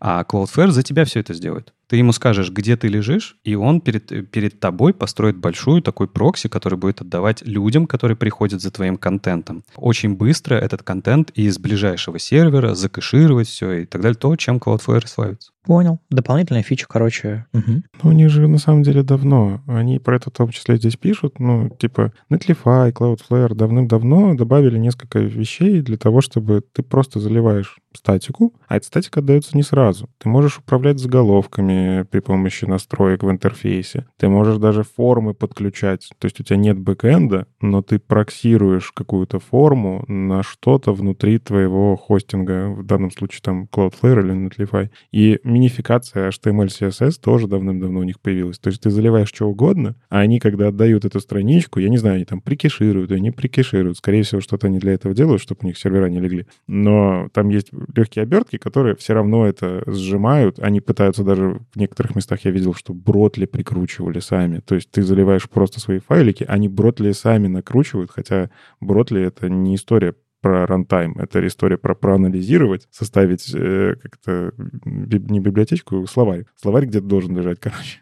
Вот. И вот все эти истории, они это давно берут на себя. Мне кажется, это просто уже такой более радикальный способ. Не просто чуть-чуть видоизменить, а мы тебе еще и контент поменяем. Но с формами такое уже, в принципе, было. То есть ты вставляешь форму, где экшен указываешь, но на самом деле он подменяется на другой, если ты в продакшене посмотришь. А здесь уже чуть более радикально. Я не знаю, как относиться к этой новости на самом деле. Потому что у меня, вот как у Вадима, тревожность в этом месте такая, что я просто всегда статику храню рядом. Так это, пожалуйста, это же не значит, что вы должны бежать и пользоваться Cloudflare. Это скорее для пользователей Cloudflare, которые им уже пользуются. Ну, смотри, DDoS-атаки для маленького сайтика, ну, ладно, плюс средненького сайтика, пускай так, да? Он тебе же очень помогает отбивать. В целом, да. Отключать отдельные прямо самые сетки IP-адресов, да, чтобы, типа, например, из определенного региона не ходили к тебе. Угу. Да? Ты тоже это можешь настраивать с помощью Cloudflare. Вместо того, чтобы настраивать большую сетевую инфраструктуру и ее менеджерить. Cloudflare все это забирает на себя. Но так как он и так уже выступает прокси, они многое делают для того, чтобы помочь твоему сайту быть быстрее. Они же забрали на себя в какой-то момент капчу, да, которую ты вот раньше использовал, какую-нибудь рекапчу или еще что-то. Теперь эту капчу можно использовать через Cloudflare. Это гораздо более производительно работает. И это просто продолжение. Ну и мы поговорили про перформанс. Продолжим, может быть, Никит? Да, Гарри Робертс вывалил новую статейку. Давненько от него не было ничего такого.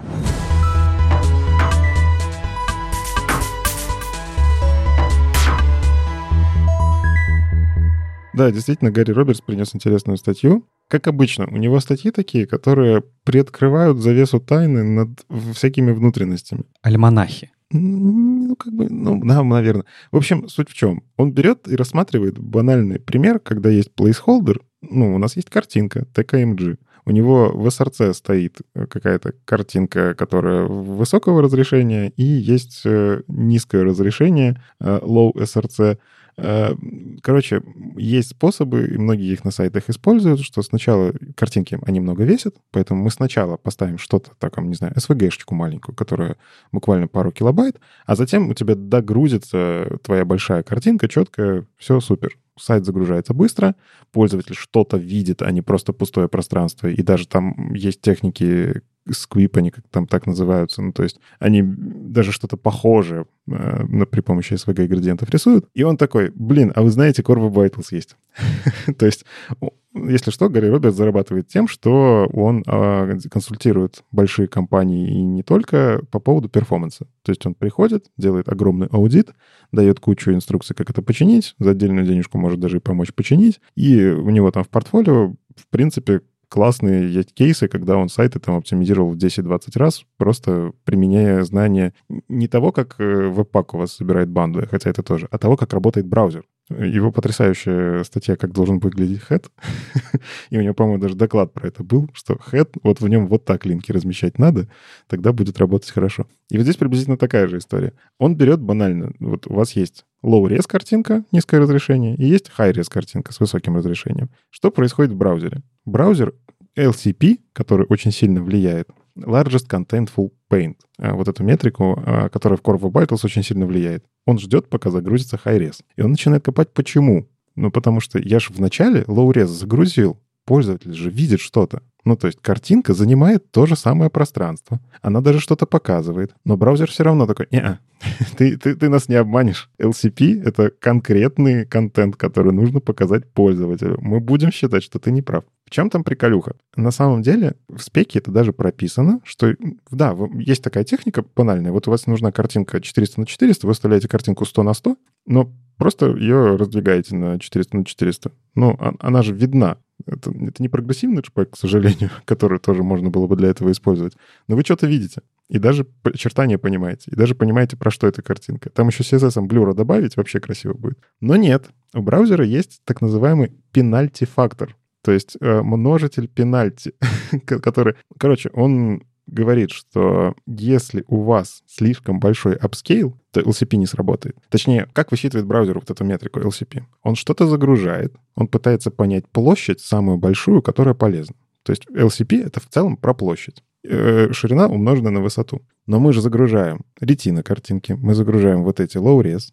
Что важно пользователю? Пользователю важно видеть качественный контент. Пользователю важно видеть каждый пиксель. Если он купил себе экран, который показывает там 90 dpi, ему важно, чтобы там вот прям каждый пиксель вот минимально было видно под микроскопом. Так вот, они это учитывают тем самым пенальти-фактором. Пенальти-фактор — это по факту, здесь есть прям формула, это минимальное из размера экрана, display size, то, что показывается на экране, и natural size, то, что на самом деле есть в файле, он берет минимальный, и делит это все на размер экрана. Приблизительно такие техники мы вот эти формулы используем, когда пытаемся высчитать ретину, какую ее можно там использовать.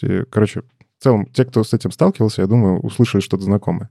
И вот это все, вот эта площадь, это по факту он умножает размер, ну, это типа ширина на высоту, изначальная площадь, но вот этот вот умножитель.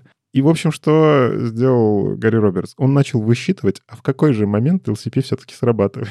То есть он такой, ладно, там, конечно, есть формулы, можно зайти в исходники браузера. И он подсчитал, что даже вот 199 на 199 слишком сильно влияет, если ты 200 на 200 хочешь. То есть площадь влияет очень сильно. А вот если тебе нужно все-таки поиграться с качеством картинки, вот как-то там хитро вывернуто сделать, использовать размер. И он там высчитал, короче, свой калькулятор сделал. Там есть какой-то 0.05 BPP.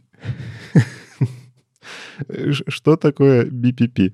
Это вот как раз тот самый фактор, который как дельта такая.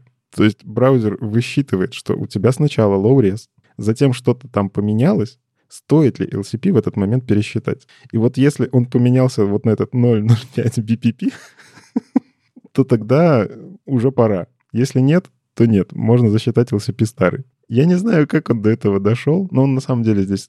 Почитайте статью, он дает ссылки на спеки, он дает ссылки даже кое-где на кто как браузер работает. Но по факту, что он говорит? Не делайте так. Он говорит, делайте это только в том случае, если вы сильно упарываетесь по перформансу, потому что все-таки браузеры делают правильно. Браузеры делают как? Они заботятся о пользователе. Пользователь должен видеть качественный контент. То есть если был бы способ просто вставить low-res картинку и все, а потом сверху уже еще минуту догружать ему качественный контент, для пользователя это неправильно. Он это скорее делал, чтобы у себя на сайте как... Он консультант по перформансу, он хочет выжать максимум из своего сайта и постоянно это делает. И он вот такую технику попытался использовать для той самой картинки, которая у него вверху сайта грузится. И у него получилось скомбинировать. Во-первых, да, он все-таки подобрал, какого размера картинку можно вставить, чтобы не сильно било по рукам, чтобы LCP все-таки срабатывало. У него есть тот самый вот этот вот увеличение. Причем он, честно признается, говорит, я это делаю не через AMG, я это делаю через background image. То есть я через background image на самом деле еще что могу делать? Я могу подставить background image, background image, background image, там low-res, mid-res и high-res. А внизу еще background color поставить.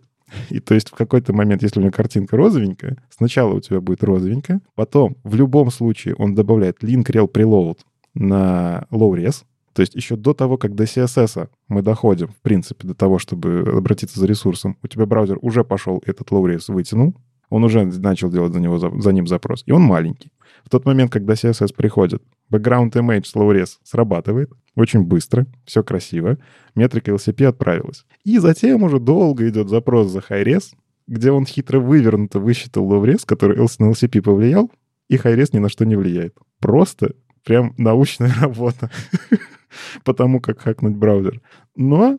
Что мне нравится, здесь сразу, как обычно, у него куча техник. То есть просто по этой статье можно понять, как вставлять картинки для начала производительно, если вам нужны, что влияет на метрику LCP. Ну и дальше можно упороться, как сделать так, чтобы это работало слишком хорошо. Он в том числе экспериментирует с форматами изображений, он экспериментирует с тем, как их сжимать, какие флаги там для шпега использовать, для вифа и прочее. Но в итоге, AMG, style background, я увидел это такой, чего... Чтобы вы понимали, у него AMG SRC, Там записана high-res картинка, style, background image и URL на low-res картинку. Он в итоге пришел к этому. Я попробовал, это работать. Я не знал, что так можно. Я знал, что можно background color, а вот background image для картинки — чего? А может быть, мы все-таки вспомним, зачем мы все это делаем? Чтобы пользователю было удобно и быстро. Чтобы у него было приятное впечатление от сайта, чтобы он получил ту информацию, которую он хочет, и так далее, и так далее. Если метрика LCP кривая и не учитывает подобного use case, нужно подтюнить метрику. Если пользователю неудобно, нужно сделать так, чтобы пользователю было удобно. Мне кажется, Гарри Робертс зашорился с одной стороны метрикой, с другой стороны там, техникой, и пошел фигачить, как он обычно делает, ну, как мы все делаем очень часто. Мы решаем задачу, забывая, в чем суть задачи состоит. Ну, Вадим, ну, справедливости ради, просто Никита сказал о том, что Гарри Робертс написал все-таки у себя, что не делайте так, для пользователей все-таки не нужно ничего тут усложнять, браузер делает это лучше всего, и все. Но просто как разработчики будут реагировать на эти ресерчи? Они возьмут и скопируют себе в код. Это да. Все в рот. Это да. На самом деле Гарри Робертс подсвечивает, что сломать LCP в этом месте очень сложно. LCP, хоть она достаточно простая метрика, но она очень хорошо продумана. И вот эти BPP, я, кстати, хочу все еще разобраться более подробно, что за BPP. Ну, битс per пиксель. Да-да-да, не байтс, битс. Вот там типа он реально... Это сложно хитрая такая вещь, что у тебя есть файлик, и у тебя на каждый пиксель есть размер, который он занимает. И эта метрика используется для того, чтобы высчитать, а не обманываем ли мы пользователя. Короче, продумано прикольно, но вся вот магия как раз в этих BPP. И метрика, ты вот правильно говоришь, надо тюнить метрику, если она плохо работает. Окажется, что ее очень сложно обмануть. То есть Гарри Робертсу пришлось упороться очень сильно, и у него все равно не получилось сделать плохо. Вот это прикольно. То есть тут единственный вариант было сделать плохо, просто картинку другую вставить, а потом загрузить другую. Но нет, у него не было такой цели. Ему low-res сделать такой, чтобы он очень сильно отличался по размеру, не получилось. Это все равно техника, которая и как бы и заказчику хорошо, Core Web Vitals, выдача в Гугле чуть повыше, все супер. И пользователю тоже нормально. Я согласен только в одном с Вадимом, что вот эту вот идею того, что вам в имидж нужно бэкграунд имидж вставлять в low-res, и при этом эту картинку low-res вставить в link preload с fetch priority high. Ребята, очень красивый сниппет, но не надо его вставлять, просто не думаю. Плюс я вот вчера вечером вернулся из отпуска, у меня там 1.5 недели не было, кажется, а у меня за все это время для всех моих вообще развлечений практически все время был один и тот же размер трафика, который у меня был на моем тарифе. Сколько там, по-моему, 16 гигов или что-то такое. А я привык жить на широкую ногу с интернетом-то. И вот Wi-Fi, там, где я жил по пути в своем отпуске, там 3 города сменил, был не везде. А где был плохой. В поездах тоже я время провел, и в аэропортах там тоже не всегда было. И если вы, не знаю, сколько там получается оверхеда с этими плейсхолдерами разблюренными, для красоты, не спрашивая моего мнения, делайте мне картинку не 100 килобайт, а 120 килобайт, чтобы мое первое впечатление от разблюренной картинки было лучше. Вы сожрали мне трафика, я сериал не досмотрю, или, не знаю, или видео на Ютубе, или просто, не знаю, подкаст не скачаю из-за того, что вы мне красиво делали. Тут такое дело. Размер трафика тоже бывает у людей... важен, иногда даже важнее, чем их впечатление от загрузки вашего сайта. Ты все правильно говоришь. И да, здесь какая проблема? Тут у нас всегда есть конфликт бизнеса и конфликт с удобством пользователя. У бизнеса в любом случае ему нужно удовлетворять потребности пользователей, но ты никогда не угодишь всем. Поэтому ты выбираешь свою целевую аудиторию, условно, как мы в свое время договорились, что пока у нас ИЕ выше 1%, мы его поддерживаем. Перестали заходить люди из ИЕ, в том числе, возможно. Тут еще надо понять, в чем была причина. Потому что сайт развалился или потому что действительно перестали заходить и обновились. Неважно. Да, неважно. Мы в итоге вытеснили людей с Internet Explorer и такие, все, мы его не поддерживаем. И вот точно так же твоя ситуация. Я, наверное, целюсь, если делаю какой-то сайт, не знаю, интернет-магазин, что, наверное, человек в лесу с ограниченным количеством трафика не решит прямо сейчас и здесь купить что-то у меня. И да, тогда моя целевая аудитория, люди, которые сидят из дома и будут что-то вот с нормальным интернетом, для них такие техники, наверное, норм. Для тебя тоже есть решение. То есть можно по браузерным заголовкам понять, что ты находишься в режиме экономии, вот это вот все? Да. Я на всех своих симках включил режим low, и браузер, по идее, это все отправлял на сервер. Хотя не знаю, умеет ли это делать Safari, это тоже вопрос открытый. По-моему, умеет. Ну, то есть я когда это ковырял, отправляет. Но типа я могу это обработать, я могу на сервере даже подменить тебе HTML-ку. Но для этого мне нужно сделать такую HTML-ку. Для этого нужна продуктовая разработка и понимать, а ты денег мне принесешь вот тем, что ты залез на мой интернет? Слушайте, а помните, был хороший такой браузер Opera Mini, можно было в нем просто картинки включать? Почему был? Он все еще есть. Да, он есть. Все еще крутится просто на бэкэнде, гриды не поддерживаются, флексы норм. Ну ладно, надеюсь, что Гарри Робертс, главное, свою задачу сделал. Он показал себя как классный перформанс-консультант. И если хотите, он прекрасный специалист по перформансу. И этой статьей он только еще раз убеждает нас в этом. Ну и давайте последнюю тему на сегодня. Надеюсь, менее конфликтную, хотя... Tailwind.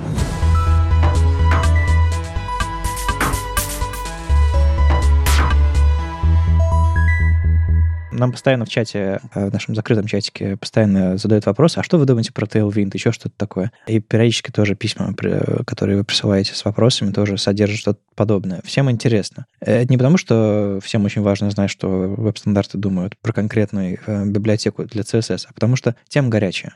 И сообщество, в общем-то, разваливается периодически на две части, и мы пытаемся понять, в какой из частей мы находимся. И очень четко есть разделение. Есть те, кому Tailwind нравится, а есть кому Tailwind не нравится. И тут вышла статейка, которую мне показалось очень важным притащить, потому что Джош Коллинсворт написал одну из лучших статей на эту тему. Одна из идей в этой статье в том, что он пытается объяснить каждой из сторон, откуда берется мнение другой. Он периодически делает разные отступления в этой статье и говорит, вот у меня в жизни такой случай, был такой случай. Он классно иллюстрирует разные подходы к использованию или неиспользованию Tailwind. Но еще периодически он говорит, слушайте, я понимаю, что никто не любит центристов, никто не любит вот это вот, когда у людей прям очень яркие мнения, никто не хочет понять другую сторону, ну, потому что если мнение яркое, то все. Но мозги, голова и вообще мышление у нас для того, чтобы понимать чуть более сложные ситуации, чем черное и белое.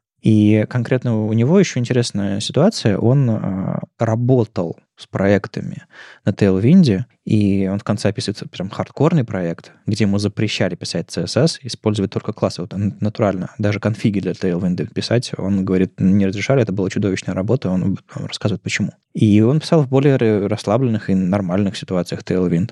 Но в конце он говорит, что я вот описал вам ситуацию, но я нахожусь все-таки в лагере тех, кто любит писать CSS, получает вот это удовольствие, и мне все-таки Tailwind кажется инструментом, который мешает мне работать. Но это в конце. В общем, главная идея, которая идет сквозным образом через всю статью, это Mario Kart. Есть такая игра. Там на машинках можно ездить. Игре, по-моему, там 100 лет в обед, но он описывает очень интересную фичу. Авторуление. Автостиринг в этой игре.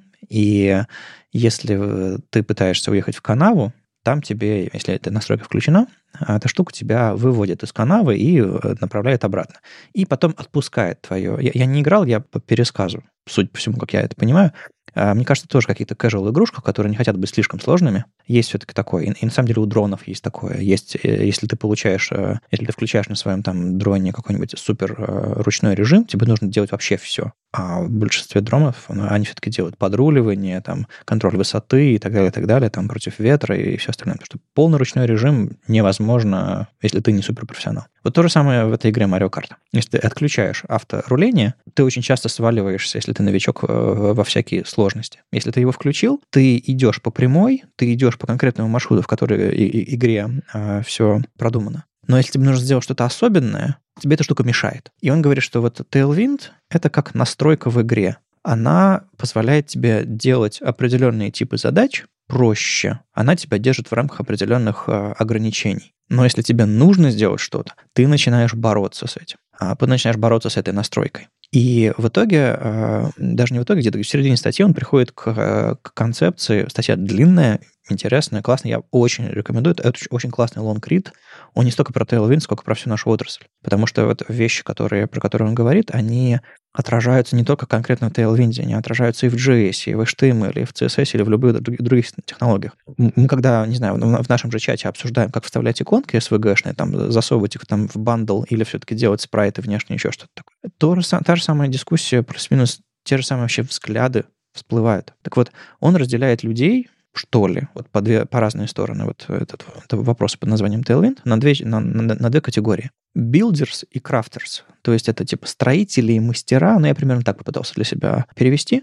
Строители, они заинтересованы в тем, чтобы закончить конкретную работу, построить, а мастера, они заинтересованы в том, чтобы сделать что-то тоньше, лучше, более кастомно для определенной ситуации, сделать, чтобы это можно было потом легче поддерживать, там, про доступность подумать и так далее. То есть это цель как будто у всех одна и та же, что-то сделать, а методы и взгляды разные. Так вот, еще одна мысль, которую он очень интересным образом проводит тоже через всю статью, что право-то, черт побери, обе стороны. Просто то, что для одних преимущество, для других становится недостатком. То есть еще интересная мысль, что не бывает преимуществ без недостатков. То есть, допустим, люди, которые говорят про Tailwind, что им нравится, они говорят, он мне позволяет быстро что-то написать. Он быстро накидал классов, у меня все заработало. И они почему-то обычно не говорят про недостатки, что, не знаю, в CSS появилось новое свойство, Tailwind его пока не поддерживает, поэтому нужно делать еще что-то такое. В Tailwind там есть разные инструменты, которые позволяют что-то мимикрировать, имитировать, но для этого нужно изучить дополнительный синтаксис, приходится писать дополнительные вещи и так далее. Но для людей, которые собирают интерфейс, это не проблема. Но с другой стороны, когда тебе человек, который пишет просто CSS, говорит, что вот я знаю, я умею, я вот сделаю здесь такую фичу, я использую последнюю версию браузера, а тут я напишу какой-то код, который позволит мне сделать фаллбэк на предыдущей старой версии браузеров, это они считают это преимуществом. А те, кто пишут на Tailwind, они считают, что это дополнительные вещи, которые мешают писать CSS. И в итоге каждый из нас, имея разный бэкграунд, разные задачи, разные взгляды на задачу саму по себе, предпочитает одно либо другое. И, наверное, хорошо, что есть оба подхода, есть оба способа, есть оба метода. Но нет правильного, черт побери. Есть знаменитое разработческое «it depends», в котором мы выбираем нужную сторону. И если мы понимаем плюсы и условия проекта и с одной, и с другой стороны, если мы понимаем, что если мы... И он рассказывает как раз ту самую стрёмную историю, в которой он работал. Если мы понимаем, что мы ограничим наших разработчиков исключительно дефолтным Tailwind'ом без возможности его настроить, они будут писать плохой код медленно. Хотя расчет был, что они будут писать хороший код быстро. Из-за того, что они все-таки задачи дизайнерские не смогут выполнять нормально, им постоянно придется писать всякие там дополнительные one-off'ы, исправляющие какие-то вещи, которые не могут сделать по дефолту. В общем, я так быстро накидал основные мысли, которые в этой статье выражены, но она длинная, глубокая, и в конце он приходит к выводу, что окей, я постоял по центру, но мне все-таки с моим бэкграундом, с моим опытом, с моими знаниями, с моими, не знаю, взглядами и приоритетами все-таки ближе обычный CSS, потому что именно в нем я максимально эффективен. Именно в нем я могу добиться того результата, который нужен проектам, над которыми я работаю, и который заставит меня самого себя чувствовать лучше, потому что я выполню задачу качественно, она будет поддерживаемая и так далее. Скорость, возможно, немножко пострадала, но зато в перспективе и так далее, и так далее. Мне нравится, что он не встал по центру и сказал, типа, давайте все вместе договоримся, что мы не согласны друг с другом. Вот эта вот дурацкая точка зрения, agree to disagree, он очень классную перспективу всю эту изобразил, поднялся над схваткой, показал, что есть очень разные люди, разные подходы, и нет правильного, неправильного, все правы. А уж тем более этого метафора там, с музыкальными вкусами и с его братом из детства очень классно тоже. А потом все-таки он сказал, ну я-то человек, у меня тоже есть бэкграунд, и я не готов быть посередине, потому что глупо. У меня есть свои предпочтения, у меня есть свои вкусы. Очень взвешенная, взрослая, классная статья про Tailwind. Я такой еще не видел, всем очень рекомендую. У меня просто это очень актуально, потому что буквально сейчас готовлю доклад, где сравниваю способы изоляции стилей, и сравниваю обычный CSS, и сравниваю всякие фреймворки, где Tailwind, конечно же, тоже, естественно, есть. Мне вот, знаешь, что это интересно? У нас очень странная периодически в комьюнити вот эта вот полярность такая, что нет, Tailwind все решает, Tailwind топчик, и там рядышком где-нибудь ребята из BEM стоят такие, да вы чё, Tailwind это же по факту BEM, просто на максималках, там вы совсем раздробили, BEM все решает. И в это время пользователи, они просто сидят и ждут, когда их кнопка наконец начнет работать, когда она перестанет разваливаться, когда там уже команда выберет Tailwind или BEM, или в принципе там CSS-модули.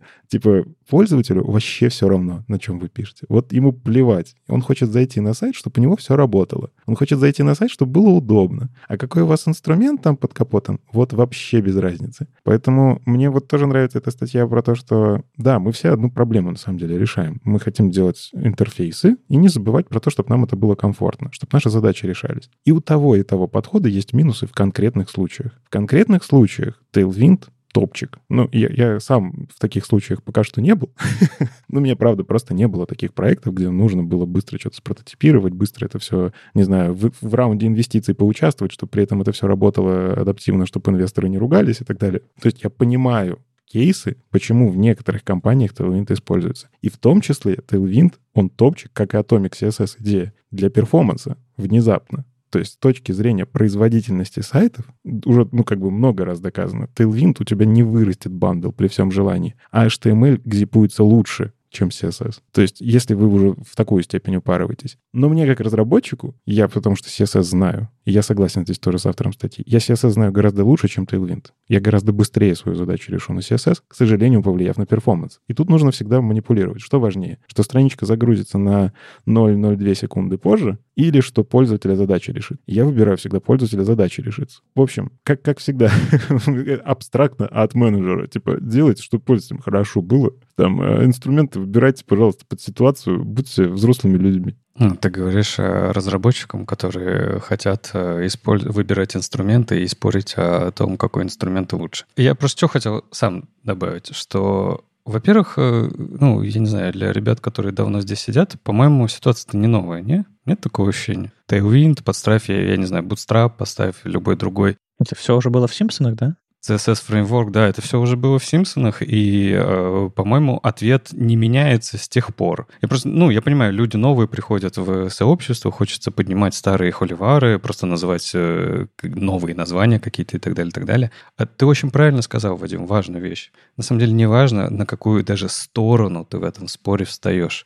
It depends. Это значит, что даже вставая на какую-то сторону, у тебя бывают кейсы, где ты поменяешь свое мнение. Мы говорим про фреймворк CSS-ный, да? А что, я не знаю, дизайн-система сильно отличается концептуально от этого, от фреймворка? Когда мы используем дизайн-систему, когда мы клепаем из готовых компонентов, когда мы не пишем CSS, а используем готовые наработки, это что-то другое, что ли? Да то же самое. А что, у каждого из нас не бывало такое, что мы используем или CSS-фреймворк, или дизайн-систему? Уверен, бывало. И это никак не говорит нам о том, что мы там за одну концепцию или нет. It depends. Бывают задачи, когда удобнее использовать готовые проработанные инструменты.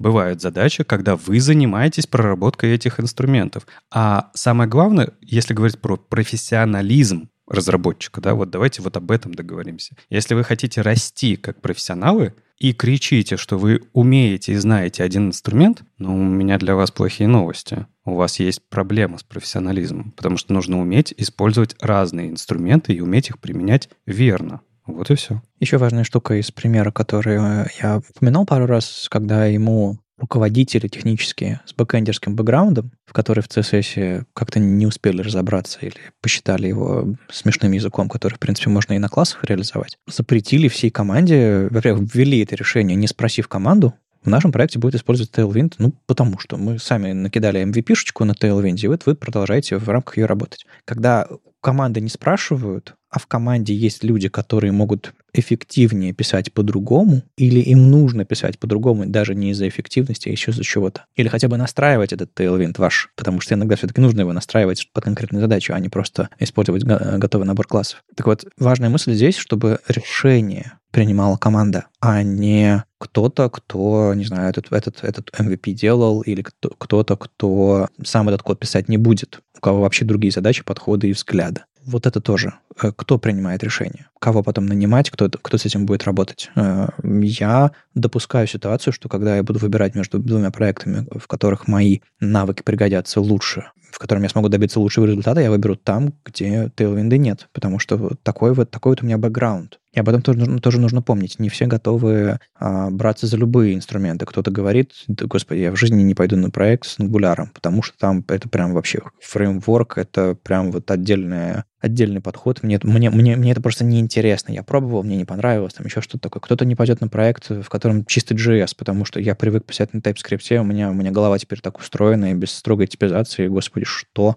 JS-доки ваши дурацкие. То есть все-таки разработчики, наверное, могут себе позволить выбирать компании и проекты по определенному техническому стеку, и Tailwind совершенно точно, это очень четкий и довольно сильный водораздел. Не забывайте об этом, когда вы принимаете такие решения. А я вот на самом деле, я не то чтобы часто хожу по собеседованиям, но иногда даже там, не знаю, команду меняешь или кого-то нанимаешь к себе и так далее. Идут такие разговоры. Я часто задаю вопросы в ответ, как-то меня спрашивают, какой у меня опыт, а я спрашиваю у команды, в которую потенциально я могу прийти, а вы на чем пишете? И после того, как они отвечают на чем, спрашиваю, а почему? И если я понимаю, что команда просто использует условный Angular, условный Tailwind, просто потому что, да, не задумываясь о том, почему они это используют, то эта команда не для меня. Я для себя давно определил, что я разработчик, который помогает приложениям в браузере работать так, чтобы пользователям было комфортно. Мне плевать, на каких технологиях они написаны. То есть, это может быть Angular, это может быть WebAssembly, это может быть React Native, да мне все равно, если это лучше подходит к проекту, если это осознанное решение, что мы выбрали React Native, потому что, будем честны, даже веб-платформа имеет ограничения. Она не все может сделать, и некоторые осознанно переходят на Canvas, потому что там этих ограничений нет. Но выбирают себе сложности. Да, мы будем теперь разбираться в Canvas, выбирают эту технологию. Но они же это приняли решение не потому, что они специалисты по Canvas. Они приняли это решение, потому что они знают, как работает HTML, CSS, JavaScript, и знают ограничения. Вот такие команды, к таким командам я отношусь с уважением. Если я прихожу в команду, и мне говорят, да у нас просто самый модный стек, мы в него верим. Тут, короче, у нас это... Мы тут Astra слышали, классный Astra прикрутили, они вообще офигенные. Там Tailwind, короче, у нас суперские. И еще у нас смузи есть. Вот смузи обязательно приходи. И про смузи спрашивать не буду, это хорошо. Хороший поинт.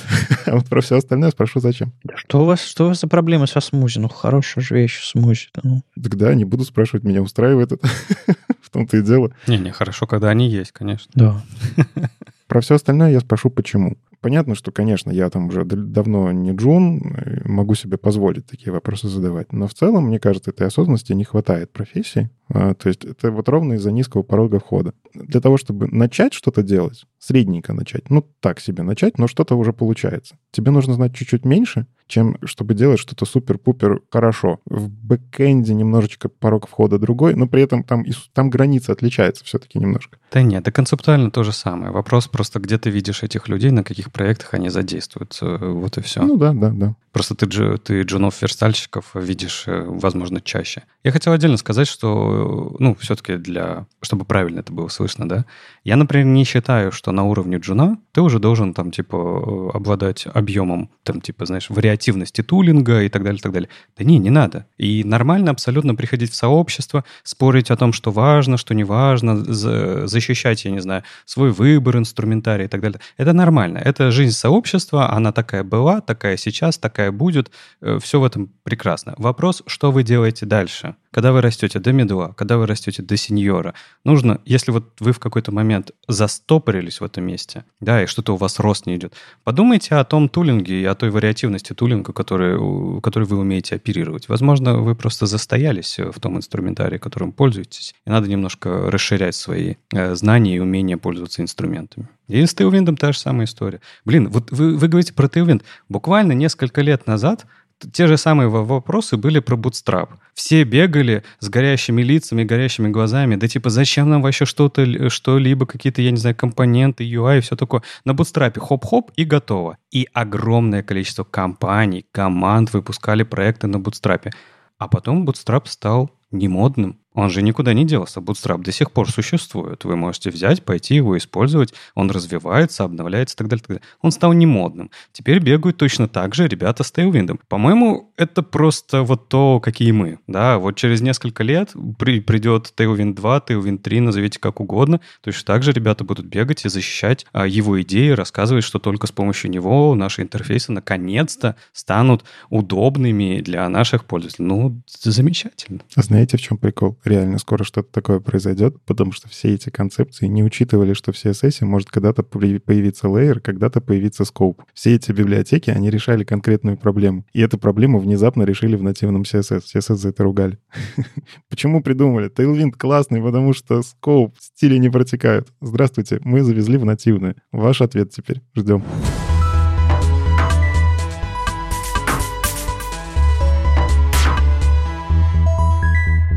Ну и давайте немножко ответим на вопросы наших слушателей. В общем, подкаст webstandards.ru. В описании все есть. Нажимайте и пишите нам. Первый вопрос от Глеба. Как вы относитесь к тому, что Stylelint в 15-й версии задеприкейтил стилевые правила и в 16-й версии собирается их удалить, заставляя перейти на Prettier? Мое личное отношение к этому печально. Мне Prettier не всегда нравится как инструмент, именно из-за того, что он очень opinionated.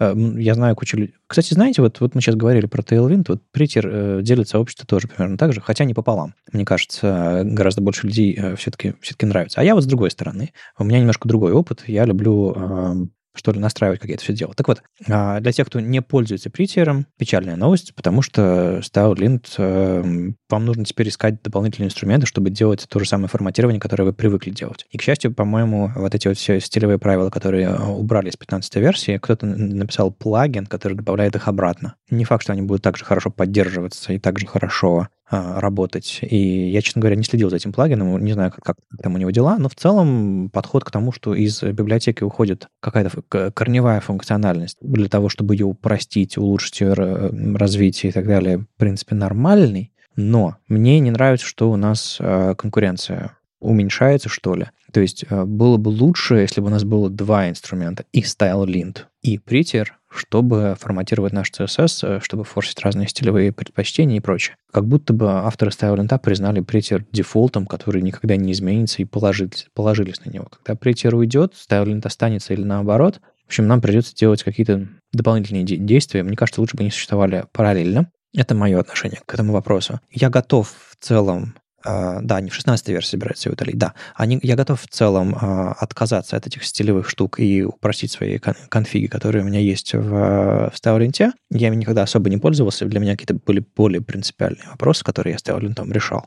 Но в целом мне немножко не хватает, и я подумываю о том, чтобы, может быть, какие-то дополнительные плагины докрутить, все это вернуть обратно. Но в целом Stylelint офигенный инструмент, если вы им не пользуйтесь им. Prettier вам недостаточно, вставлен больше, чем просто форматирование. И, возможно, допускаю я здесь, они просто выбрали новый фокус своего развития, чтобы не заниматься каким-то мелким форматированием, а заниматься чем-то более большим и важным, более, не знаю, концептуальным, что ли, теми вещами, которых точно нигде нет. Ну, почему бы нет? Это выбор авторов проекта. Слушай, ну если про Stylelint чисто смотреть их историю, они же не всегда были форматером. Они вообще изначально не с этого стартовали, да? Они линтер. И если они сейчас решили для себя вернуться, потому что от них-то почему требовали форматирования? Потому что тогда, помнишь, да, CSS.com, все дела, умирал, и невозможно было им пользоваться. И просто не было вариантов. Поэтому они завезли форматирование к себе. Сейчас появился Prettier, который вот универсальный форматер для любых штук, да, потому что есть же линт для JS, который линтит, есть Stylelint для CSS, который линтит, а есть Prettier, который форматирует. Ну и, видимо, вот решили так разграничить, я не знаю, зоны ответственности в open source. Пишет нам Дмитрий. Дмитрий говорит, что мы периодически ругаем SCSS, говорим, что в 2023 году как-то уже не модно на нем писать. Сразу отвечу на эту реплику. Мы, по-моему, не ругаем SCSS. Мы, скорее, наше личное мнение выражаем, что мы за ванильный CSS, потому что мы его умеем, а SCSS — это инструмент. Вот. И более того, мы пару раз приносили статьи про то, как SCSS сейчас развивается и поднимает интересные проблемы. Ну да ладно. Дмитрий просит, подскажите, как без SCSS в 2023 году можно написать библиотеку React-компонентов, если не хочется CSS and JS, и при этом хочется предоставлять компоненты интерфейса не только с высокой степенью кастомизации, но и с большим количеством готовых презетов настроек для наиболее распространенных вариантов использования. Дмитрий, да много способов. Если говорить, какой бы я способ предпочел, думайте в первую очередь о том, как, в принципе, файлики поставляются в браузер. Ну, то есть здесь нужно, мне кажется, плясать, опять же, от удовольствия пользователей, от того, что они быстро заходят на страницу. Что у вас там под капотом, вообще не важно. То есть если вы хотите React и не хотите CSS and JS, во-первых, спасибо вам, потому что CSS and JS — это всегда плохая идея касательно первого рендера. Я не буду говорить, что дальше, если SPA загрузился, CSS and JS, в принципе, не так уж и плох, если он позволяет быстро реализовывать фичи, опять же. Пляж, вот мы только что обсуждали про Tailwind. Приблизительно та же самая история. Но он всегда медленнее, чем просто вставить в CSS. Просто потому что JavaScript, он отдельным механизмом в браузере вставляется и потом снова включает механизм CSS. Можно просто избавиться от этого ненужного шага и сразу грузить просто файликом. Помимо SCSS, опять же, я адепт под CSS. То есть я собираю CSS иногда на фантазийном синтаксисе из спецификации W3C Group, но есть плагины, которые это дособирают. Спасибо, опять же, что в PostCSS есть вот этот презет, который пытается понять, какие фичи уже можно, какие нельзя. То есть я туда даже вот особо не лезу. Я как-то настроил себе конфиг, браузер-лист. Он мне правильно собирает под мою целевую аудиторию. Ровно поэтому я использую не SCSS. SCSS не умеет работать с таким конфигом. Мне нужно самому написать миксины, зачем-то их там в какой-то момент выпиливать, их еще поддерживать надо. Но в целом, если вы хотите использовать CSS, да используйте. Какая черту разница?